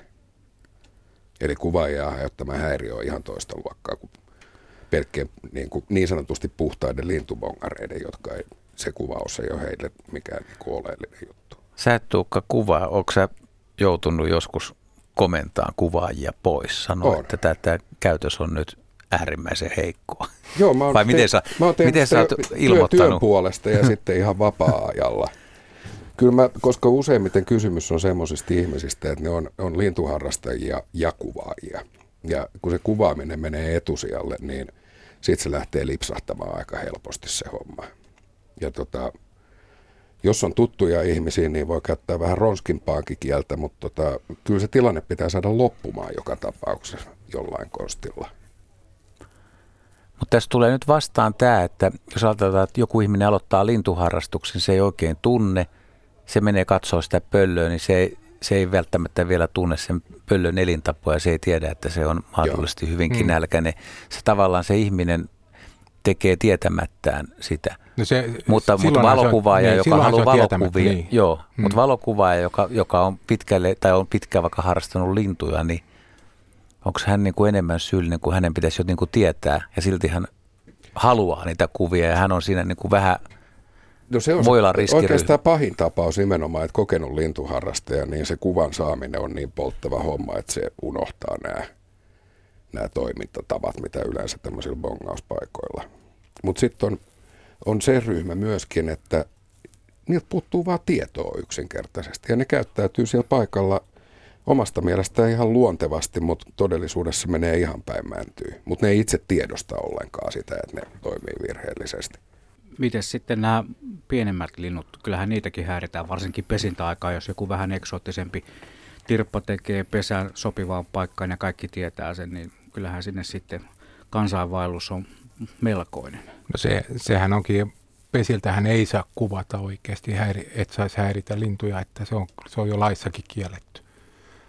Ja, ja kyllä mun mielestä niin kuin, kyllä pitäisi niin kuin tajuta se, että ei, ei voi mennä niin kuin, jos tulee vaikka joku kuningaskalasta jonnekin pesimään, niin sitten siellä on koko kesä joku.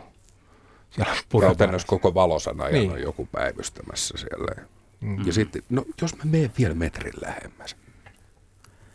Niin, jos ostas metrin lisää putkea siihen Se on ihan hyvä kameran mun mielestä, mutta se on ehkä vähän hintavampaa. No, mutta joku haluaa ky- katsoa laajakulma, se haluaa eri Aa, kuvakulmasta. Niin, Siksi se menee lähelle. Se Tavoitellaan erilaisia kuvia. Niin, joku voi mennä vaikka sinne jokeen sukeltamaan ja toivoo saavansa semmoisen kuvan, missä kuningaskalasta ja syöksyy veteen. No ei kuitenkaan toivota, että kukaan olisi sen sorttinen kuvaaja. Hei, meillä on Enska, jos tämä homma nyt on ikään kuin käsitelty, Joo. mennään eteenpäin lähetyksessä. Meillä on Enska Mäntsälästä odottanut jo Kotvasen aikaa vuoroaan. Terve Enska. Joo, terve, terve.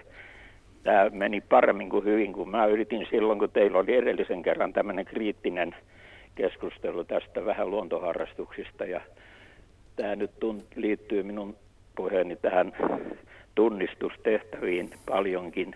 Mutta onko nykyään enää tätä tämmöistä pongauskilpailua, joka minut herätti 70-luvulla? Yksi kaveri oli ajanut 70 000 kilometriä autolla sen vuoden aikana saadakseen paljon näitä pongauksia.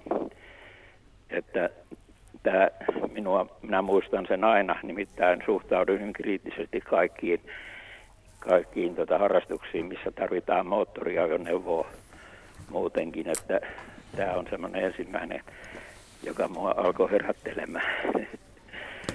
että onko teillä vielä tämmöisiä pongauskilpailuja, jotka vaatii tämmöistä liikennettä? No kyllä, siis eh, lintuharrastajat monet laskee, eh, on vuoden pinnoja, silloin mennään ympäri, on ekopinnoja, silloin mennään fillarilla tai kävellen. Erilaisia pinnoja monet ihmiset laskee lintuharrastuksessa, mikä on sitten mielekästä ja mikä ei, niin se on sitten ihan niin kuin vaikea sanoa, että, että onko sitten elämänpinnoja kerätään, eli yksi, jokainen laji on yksi, yksi pinna sitten koko Suomesta per laji ja, tämmöisiä. Että niitä on kaiken näköisiä pinnan keräämisiä olemassa. Mutta että kuinka paljon siitä tulee tätä niin sanottua jälkeen, tätä päästöjälkeä sitten luontoon, jos ruvetaan oikein satoja kilometriä yhden linnun perässä ajamaan. No eikö se ole itsestään selvää, että tota, ne, jotka harrastaa sitä, että haluaa nähdä uuden lajin, ja jos Sodankylästä löytyy semmoinen laji, mitä ei ole nähnyt, niin tämä ryhmä, kuka haluaa nähdä sen, niin kaikki menee katsomaan sitä. Silloin... Eikö, siitä, eikö siihen voisi jotain sääntöjä laittaa, että jos ajaa 100 kilometriä ylimääräistä, niin sieltä palaisi yksi tun, tunnistus pois listasta, että olisi niin kuin miinuspiste. Joo. Tulisi ikään kuin miinuspisteitä. Mm. Joo. Mutta nyky, nykypäivänä on hirveän suosittu on nämä kaikki eko, ekopinnakisat, mm. mitä on niin kuin Joo, itse asiassa tällä hetkellä varmaan meidän yhdistyksessä niin ne on suosituimpia kisoja, eli pelkästään lihasvoimalla. Kävelen fillarilla meloen soutainen.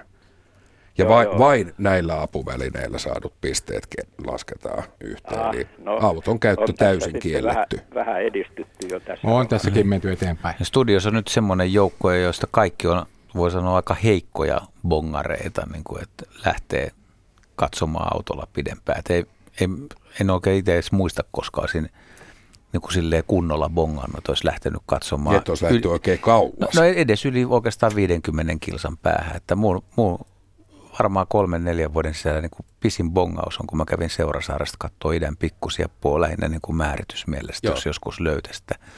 Mulla ei ole kyllä napannut, sanoisi turkulainen, niin Joskin, mutta mä, mulla, on, mulla on vähän liberaalimpi kanta, että jos joku harrastaa sitä, niin jos hän tulee tämän ilmaston tuhoamisen kanssa niin kuin toimeen, niin se, onhan se kumminkin aika kovaa duunia se bongaaminen ja toivottavasti nämä bongarit tekee muutakin kuin bongaa pelkästään lintuja. Että on, on, osallistuu jollain tavalla lintujen suojeluun tai muuhun työhön. Ja aika monethan sitä tekeekin. Ja sitten tuossa on semmoinen pieni paradoksi, että mitä enemmän sä oot bongannut, niin sen vähemmän tulee sitten jatkossa ajamista.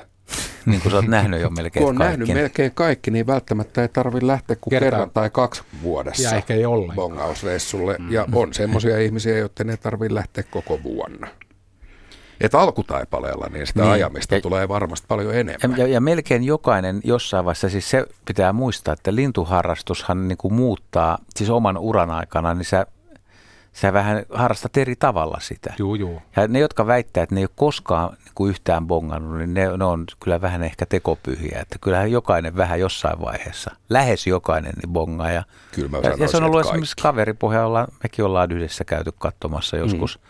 Hangossa ja tuolla lintuja, mutta ei nyt ihan hirvittävän pitkiä matkoilla tehty. Ja ihan hyvät muistot niissä on jäänyt.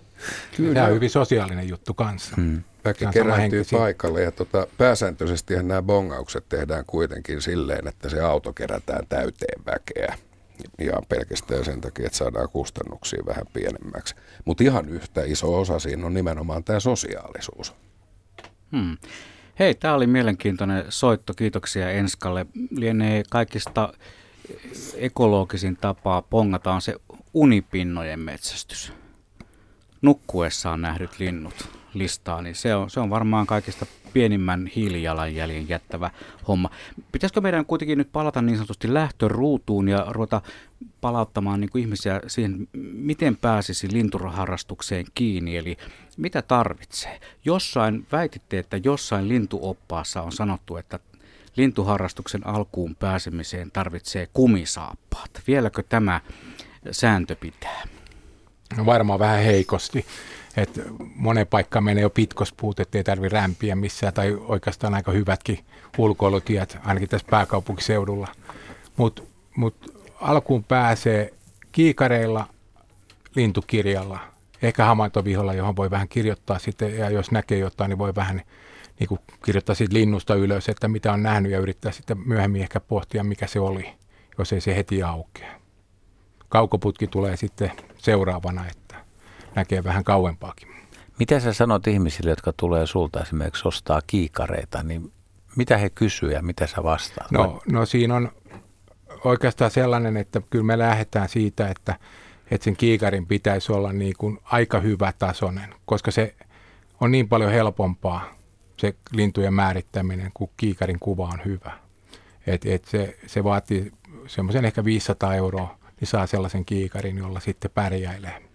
Ja kaukoputki on ihan sitten toinen juttu, siihen menee sitten paljon enempi rahaa, mutta nämä tarvitaan. Ja sitten sit tarvii sen hyvän lintukirjan, ja, ja sitten on niin kuin nykypäivänä pystyy sitten käyttämään vielä, vielä niin kuin näitä puhelinsovelluksia, että on nämä kirjat saat puhelimeen, jotka on tosi käteviä, että sulla on lintukirja puhelimessa ja sieltä näet ää, tai kuulet äänet ja se on tosi hyvä homma. Tuleeko nyt kuitenkin, että ne ihmiset, jotka aloittaa lintuharrastuksen, niin ne myös saa aluksi aika hyvät kiikarit. Jos, jos muistellaan meidän aikaa, niin kyllä mulla mul on ollut isän vanhat kiikarit ja kyllä ne oli varmaan aika monta kertaa tippunut kallio jo valmiiksi, että niissä oli semmoiset taitot, että, että hyvä, että niillä yleensä näki, näki Niin, että niin. tota, aika heikoin leväily on aloitettu. Niin, niin silloin, silloin oli kova sana, kun sai BBTS, eli neuvostoliittolaiset kiikarit, jossa oli ikuinen kesä. Ne oli aivan, aivan si, siis tämmöinen vihreä se kuva. Että Mulla oli ne. Oliko? Kyllä. onneksi olkoon. Niihin oli vielä erikseen semmoiset sumusuotimet, jotka muutti sen kuvan sitten oranssiksi. Kenellä se oli semmoiset, kun oli aikoinaan myös semmoiset jotkut ität saiset, missä oli keltainen kuva ja sitten saattoi olla Honecker vielä siellä niin kuin taustalla. Vilkuttelemassa hieman. Niin.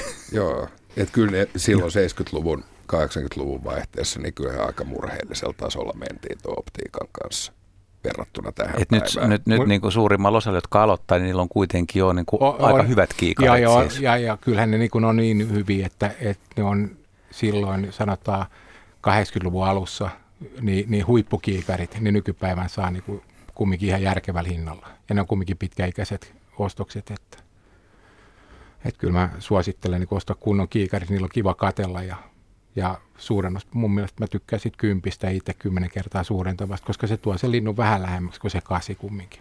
Helpompi siitä piha laudalta katella. Eli havainto, vihko, kiikarit ja lintukirja ja avoin mieli ja sitten ahkera tapa lähteä ulos, koska eiköhän tässäkin vähän niin kuin siinä lintukuvauksessa, että, että tota, onni on ahkeran ystävä, sanoi Hannu Hautala aikoinaan lintukuvauksesta. Eiköhän se varmaan päde tässä niin kuin lintujen eh, kiikaroinnissakin oikein, oikein mainiosti. Pitää olla liikkeellä ja eri aikoihin. Otetaan, tota, otetaan Teemu Heinolasta mukaan lähetykseen. Terve Teemu. No tervepäin no. teille. Mitäs läksit? Joo, kuuntelin, tämän, kuuntelin autossa työmatkalla, tällä ohjelman teidän tulossa tuli vähän hyviä arvotuksia jaloista ja muusta. Itse kun 45-vuotias, niin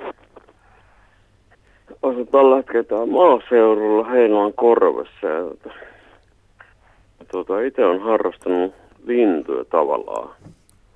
45 vuotta on täällä pyörinyt ja ihan pienestä saakka ollut linnuista kiinnostunut ja nyt talviruokintaa ja pöllöreissä on tehty kymmenittäin vuos, vuosien aikana ja käyty Viron lähellä ja on käyty Oulangassa ja on pyöritty ja näin, mutta se, että Janna mainitsitte tuossa alussa tuon Euroopan linnut kirjan, niin katselin just, että se löytyy tuosta vieläkin, missä on piirreet kuvat vuodelta 1997 on mulla se, mä oon päivännyt se itse sen kirjan parikymmentä vuotta sitten. Ja se on musta aika hyvä aapinen lintujen tunnistamisen. Vai mitä olette mieltä? Kyllä, se on ehdottoman hyvä, hyvä alkuopas.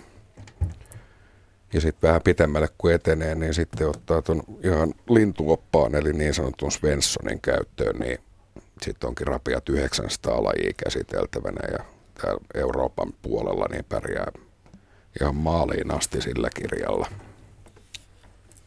So, mitäs teillä on, onko teillä tietoa, miten kuin miten lintuja?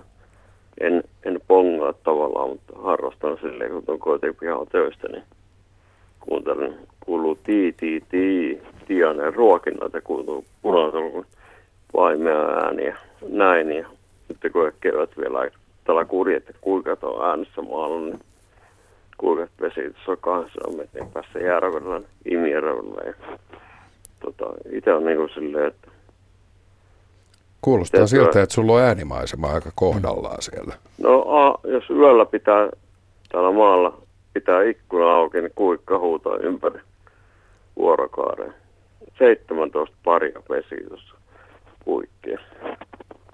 Ei huono.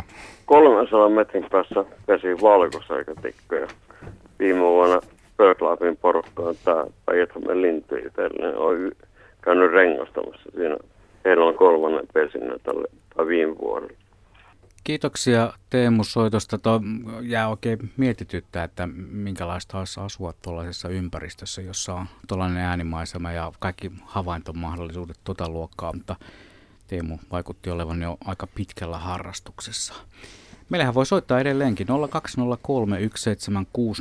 on puhelinnumero ja Soili laittoi meille sähköpostia. Hän kirjoittelee näin, että mielestäni lintujen tunnistamisessa on paljon samaa kuin sienien tunnistamisessa. Ensin kaikki näyttää ihan samoilta ja ajattelet, että eihän noita voi ikinä oppia tunnistamaan toisistaan. Sitten pongaat, bongaat yhden samanlaisen aina samasta ympäristöstä ja opit tunnistamaan sen yhden. Sitten huomaan, että samassa ympäristössä näkyy aina myös toisen näköinen yksilö ja opit teidät tunnistamaan sen. Eli kaikkia ei tarvitse heti oppia tunnistamaan. Opettele ensin sinulle tutun ympäristön lajeja, yksi, kaksi lajia per vuosi on hyvä vauhti. Kohta osaatkin jo enemmän kuin kymmenen. Näin ohjeistaa Soile ihan aloittelijoita. Ja hyvin ohjeistaakin. Täällä on tullut Tarulta ja Seijalta viesti. Tuota, tämä Tarun eka, Taru jäi miettimään, tai on jäänyt miettimään sitä, kun alussa puhuttiin, että hyppää kokeneemman lintuharrastajan mukaan, mutta kuinka suuri merkitys on sillä, että kun aikoinaan itse tahkottu ja tehty, että tehdään tavallaan niin kuin kovaa työtä ja silloin mennään linnun perässä ja joutuu tosiaan opettelemaan, että jääkö se sitten paremmin mieleen kuin se, että pääsee niin kuin ryhmässä tai tuodaan vähän niin kuin lautasella näitä juttuja, niin No kyllä mun mielestä ainakin niiden äänien kanssa silloin alussa ja ehkä vieläkin, niin joskus täytyy niin käydä aina katsomassa, että kuka siellä laulaa. Ja sitten kun sitä aikansa on tahkonut, niin kyllä sen sitten niin muistaa jo, että ei tarvitsisi uudestaan lähteä taas kävelemään sinne, että se on oikeasti mustapääkerttu kun laulaa. Se mustapääkerttu on mullakin ollut joskus niin sellainen, että aina kun se on tullut, niin mä oon ihmetellyt, että onko se. Siitä oli tuossa takahuoneessa juttu. Että. Niin se Vesalle oli vaikea niin. laji, tai on vissiin vielä. Taitaa olla. Sitten Seija muistuttaa sitä, että tässä puhuttiin, että en tiedä sanoitko, että tota, pajulinnun laulua pitäisi vähän avata. Joo, pitäisi. Että, Suomen yleisin niin, lintulaji. Ainakin ollaan jossain luvattu se, että pajulintu ja peippo, siis kaksi lajia, jotka jos opit nämä erottamaan toista, niin sulla on jo, jollain lailla niin kuin äänimaailman portit ainakin auki. Kummalla, kummalla aloitetaan? Tuukka saa sanoa. Eikö aloiteta pajulinnulla ja mennä siitä peippoon?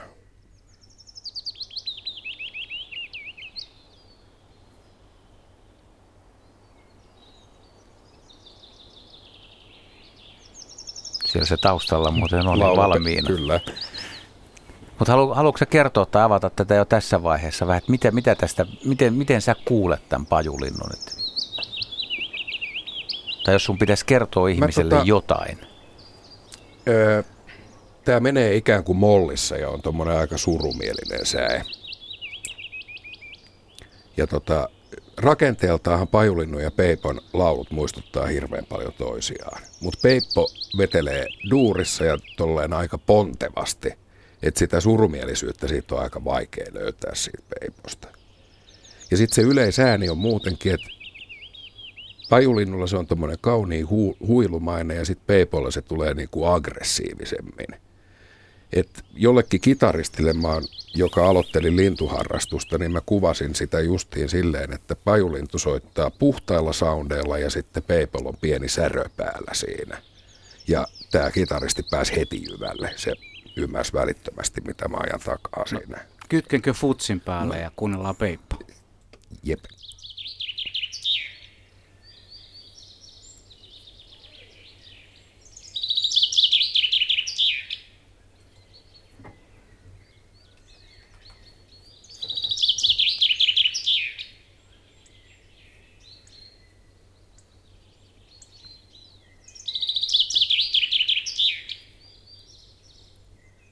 Onhan se vähän ärhäkämpi. Ja pikkusen nopeampi. Mm. Ja sitten se loppuu tuohon pieneen loppunousuun. Tulee tuommoinen pieni käpytikkamainen kiäkkääne sinne päätteeksi. Kuunnellaan vielä kertaalleen pajulintu ja sitten mennään eteenpäin. Olemme tässä nyt muutama lintua yrittäneet opettaa samalla, mutta vielä se pajulintu.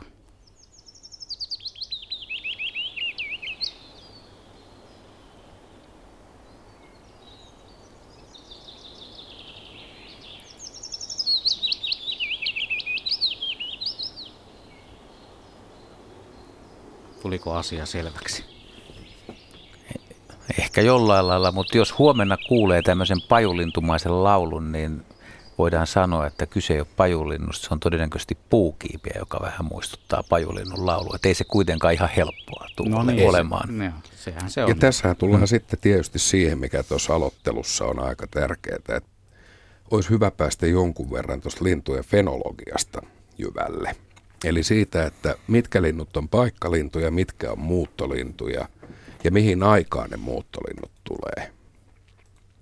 Ja nämä on semmoisia, missä mennään usein niin kuin aika pahasti, että ihminen kuvittelee nähneensä jonkun laji, joka todellisuudessa on vielä Afrikassa siinä vaiheessa.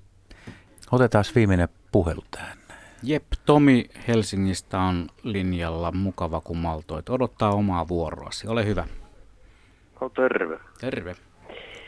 Tuota, mulla, mäkin olen tämmöinen sokkoukko ja tuota, mua suunnattomasti mä oon viehtynyt lintuihin ja tuota, niiden äänien maailmaan, niin olisiko olemassa mitään oikein hyvää äänikirjaa, sellaista, mikä niin kertoisi vähän näistä niin kuin linnuista ja silleen, koska mä en näe ja mulla on hieno kokemus tuosta 2003 keväällä pääsiäisenä istuin tuolla Kroakössä Porvoossa ja kuuntelin hirveää rapinaa kävi ja linnut teki pesää ja sitten siellä oli vielä semmoinen, kun yksi peippo lähti sille oikein siitä vierestä ja se fisersi ja saman tien tärähti, meillä semmoinen lasikuisti ja Faija sitten otti sen roudashanskalla kiemmä, sai koittaa sitä lintua, semmoinen pieni, pieni, pieni, pieni. Ja sitten päästiin irti ja se lähti silleen, että hurraa, kävi Ja tota, mä, mä siis, mua niin kuin kiinnostaa ihan hirveästi tämä niin kuin, lintumaailma. Niin, että jos teillä olisi jotain tietoa, terveisiä muuten Harrille, Tampereelle, niin tuota, se olisi aivan viehättävää, jos teillä olisi tietoa tämmöisestä. No niin, mitä sanoo studiojoukkue? Ääniä löytyy monesta paikasta netistä. Pystyy, pystyy hakemaan niitä. Xenokantos niminen sivusto on esimerkiksi erittäin hyvä. Se on, tietenkin täytyy osata latinaksi tai englanniksi lintujen nimet kirjoittaa, jotta sillä löytää ne. Öö, sitten on tämä, sekin on puhelimessa sitten tämä Collinsin systeemi, josta, josta saa linnunlauluja, kutsuääniä, niin ne nyt tulee ainakin mieleen, mutta kyllähän netistä nyt aika, aika paljon, paljon löytyy. Ei lintukuva.fi-sivullakin ole vaikka kuinka paljon ääniä sitten. Ja tuolta luontoportti.comista löytyy myös lintujen ääniä. Aika, aika helppo. Niin se on tosi hyvä. Joo. Joo, se on tosi hyvä. Mutta onko sellaisia niin kuin äänikirjoja, jossa myös sitten, vähän niin kuin meidän nuo luontoäänien esittelyt, niin olisiko niitä olemassa samantyyppisiä äänikirjoja? Mitäs Juha sanoo? Tuossa on kaksi asiaa. Se, että, että on pelkästään niin kuin lintuihin liittyviä tapahtumia, että jos haluaa kuunnella, kuunnella siis kirjan, jos ei pysty lukemaan, että haluaa kuulla, että joku viettää aikaa saaressa, niin omalta kohdaltakin niin on muutamia kirjoja luettu äänikirjoiksi, eli, eli, eli, eli, eli päästä siihen lintumaailman tunnelmaan mukaan. Esimerkiksi Kevät Lintusaarella 2003 ja toi u- Uuttojen kerran, mutta tämä, että, että, että lintujen, lintuäänitteitä tietysti löytyy, niin kuin te sanoitte, niin on, on, mm. on monin paikoin saatavilla, mutta se on erikseen, että missä tosiaan niin kuin vaikka opastetaan ja kerrotaan, että on semmoisia CD-levyjäkin varmaan myynnissä, missä missä vähän kerro, avataankin sitä ääntä ja kerrotaan, että, että miten, miten sä opettelet sitä. Että. Hmm. Kiitoksia Teemu. Soitosta oli tämän lähetyksen viimeinen soitto. Täällä on muuten eräs kuuntelija laittanut viestin, että minulla oli se digitaalinen laulava lintukirja. Kun aikoinaan keväällä puistossa yritin tunnistaa yhtä laulajaa, niin huomasin, että tyyppihän alkoi laulamaan lintukirjaa vastaan. Eli se digitaalinen laulava lintukirja toimi ikään kuin tämmöisenä atrappina, tämmöisenä houkuttimena linnuille. Näin siinä voi käydä. Ja toihan on tietyllä tapaa tuommoinen digitaalinen laulava lintukirja juuri se, mistä, mitä Teemu vähän niin kuin metsästi. Joo, ja siis siinä täytyy olla tarkkana sitten keväällä varsinkin, kun linnut tulee pesimään, niin ei, ei kannata siellä pihalla soittaa ihan hirveän kovaa niin kuin punarintaa, koska se punarinta, joka siihen tulee, niin se kyllä lähtee sitä sitten livohkaa, että jos liian kovin soittelee. Se kokee silleen, että se reviiri on varattu Varat. ja sitten se vaihtaa maisemaa. Täällä Pasi kysyy, että jos tuntee hyvin Suomen linnut, niin pärjääkö ulkomailla? Öö, joo, jos ei lähdetä kauhean kauas. Et jos pysytään tällä samalla eliömaantieteellisellä alueella, eli tässä Euroopan liepeillä, niin pärjää ihan kohtuullisesti. Mutta sitten jos vaihdetaan mannerta ja, ja tota, ylipäätään, että jos lähdetään jonnekin Afrikkaan tai Intiaan, niin tota, sitten ei kyllä enää hirveän hyvin pärjää. Ihan sen takia, että nuo heimot ja suvut vaihtuu niin paljon, että tota, tulee ihan uusi haaste. Mutta on, onko sulle, jos sä meet kaukomaille, niin tuleeko paluu, kun menee tarpeeksi pitkälle tai uut, uut, uudelle mantereelle, jos menee, niin tulisiko siis vähän niin kuin paluu lintuharrastuksen alkuun, että saa, saa kokea sen alkuinnostuksen ja Joo, niin todella kyllä. on niin kuin pihalla ihan niin, totaalisesti. Tämä, tämä kuuluu näihin sinisiin lintuihin. niin. Nimenomaan. Jo, joo, se, se lähtee käytännössä ihan alusta se homma ja ensimmäistä pari-kolme päivää tuommoisessa ihan uppoudossa kohteessa, niin kyllä siellä on kokenutkin harrastaja niin aika pihalla. Euroopassa taas kun reissaa, niin siellä on mukava, kun siellä on niitä kotimaisia lintuja aika runsaasti sitten näin talvisaikaakin, jos menee Etelä-Eurooppaan, että on tosi mainiota. Säkin olet Espanjassa ja Portugalissa riittävästi ollut. Että Niin. Lajit on ruvennut tulee nekin tutuksi, mitä No, ei täällä näe niin, sillä lailla. Niin, ja sitten ne talvipukuiset kahlajat, niin niitä on siellä vaikka kuinka paljon, ne on aika haasteellisia sitten. Siinä on Niin, ne- pakerettavaa. Ne on erinäköisiä kuin mitä me nähdään täällä. Ja sitten että ulkomaanretkeily tietysti opettaa myös tunnistamaan sitten lintuja Suomessa. Jos käy Kyllä, joo. idässä, niin harvinaisia vierailijoita, mutta myöskin nimenomaan se talvipukunen juttu. Joo. Se taisi olla niin kuin tässä nyt sitten. Toivottavasti joku oppi jotain, tai jos ei oppinut vielä, niin tietää ainakin, miten pystyy opettelemaan. Mä annan kaikille tiukan lopputehtävän ja se palauttaa usein tota maan pinnalle, että oot luullut, että tiedät jotain, niin miten pieleen voi mennä. Jos jostain saat peipon kuvan, mikä on piirretty, siis värityskirja, ja siinä on peipon eri höyhenalat ja nää, ja hankit puuvärikynät ja yrität piirtää koiras peipon, niin kuinka pieleen onnistut siinä, vaikka oot nähnyt niitä kuinka paljon. Ulkomuistista. Peipon eri värit. Otatko Tuukka haasteen, että piirrät oikein sen? Ei kun mä tiedän, että siellä tulee virheitä, niin sen takia mä en ota. Se on, joo, se on hirveän haastavaa, mutta tota, loistava konsti opetella lintuja.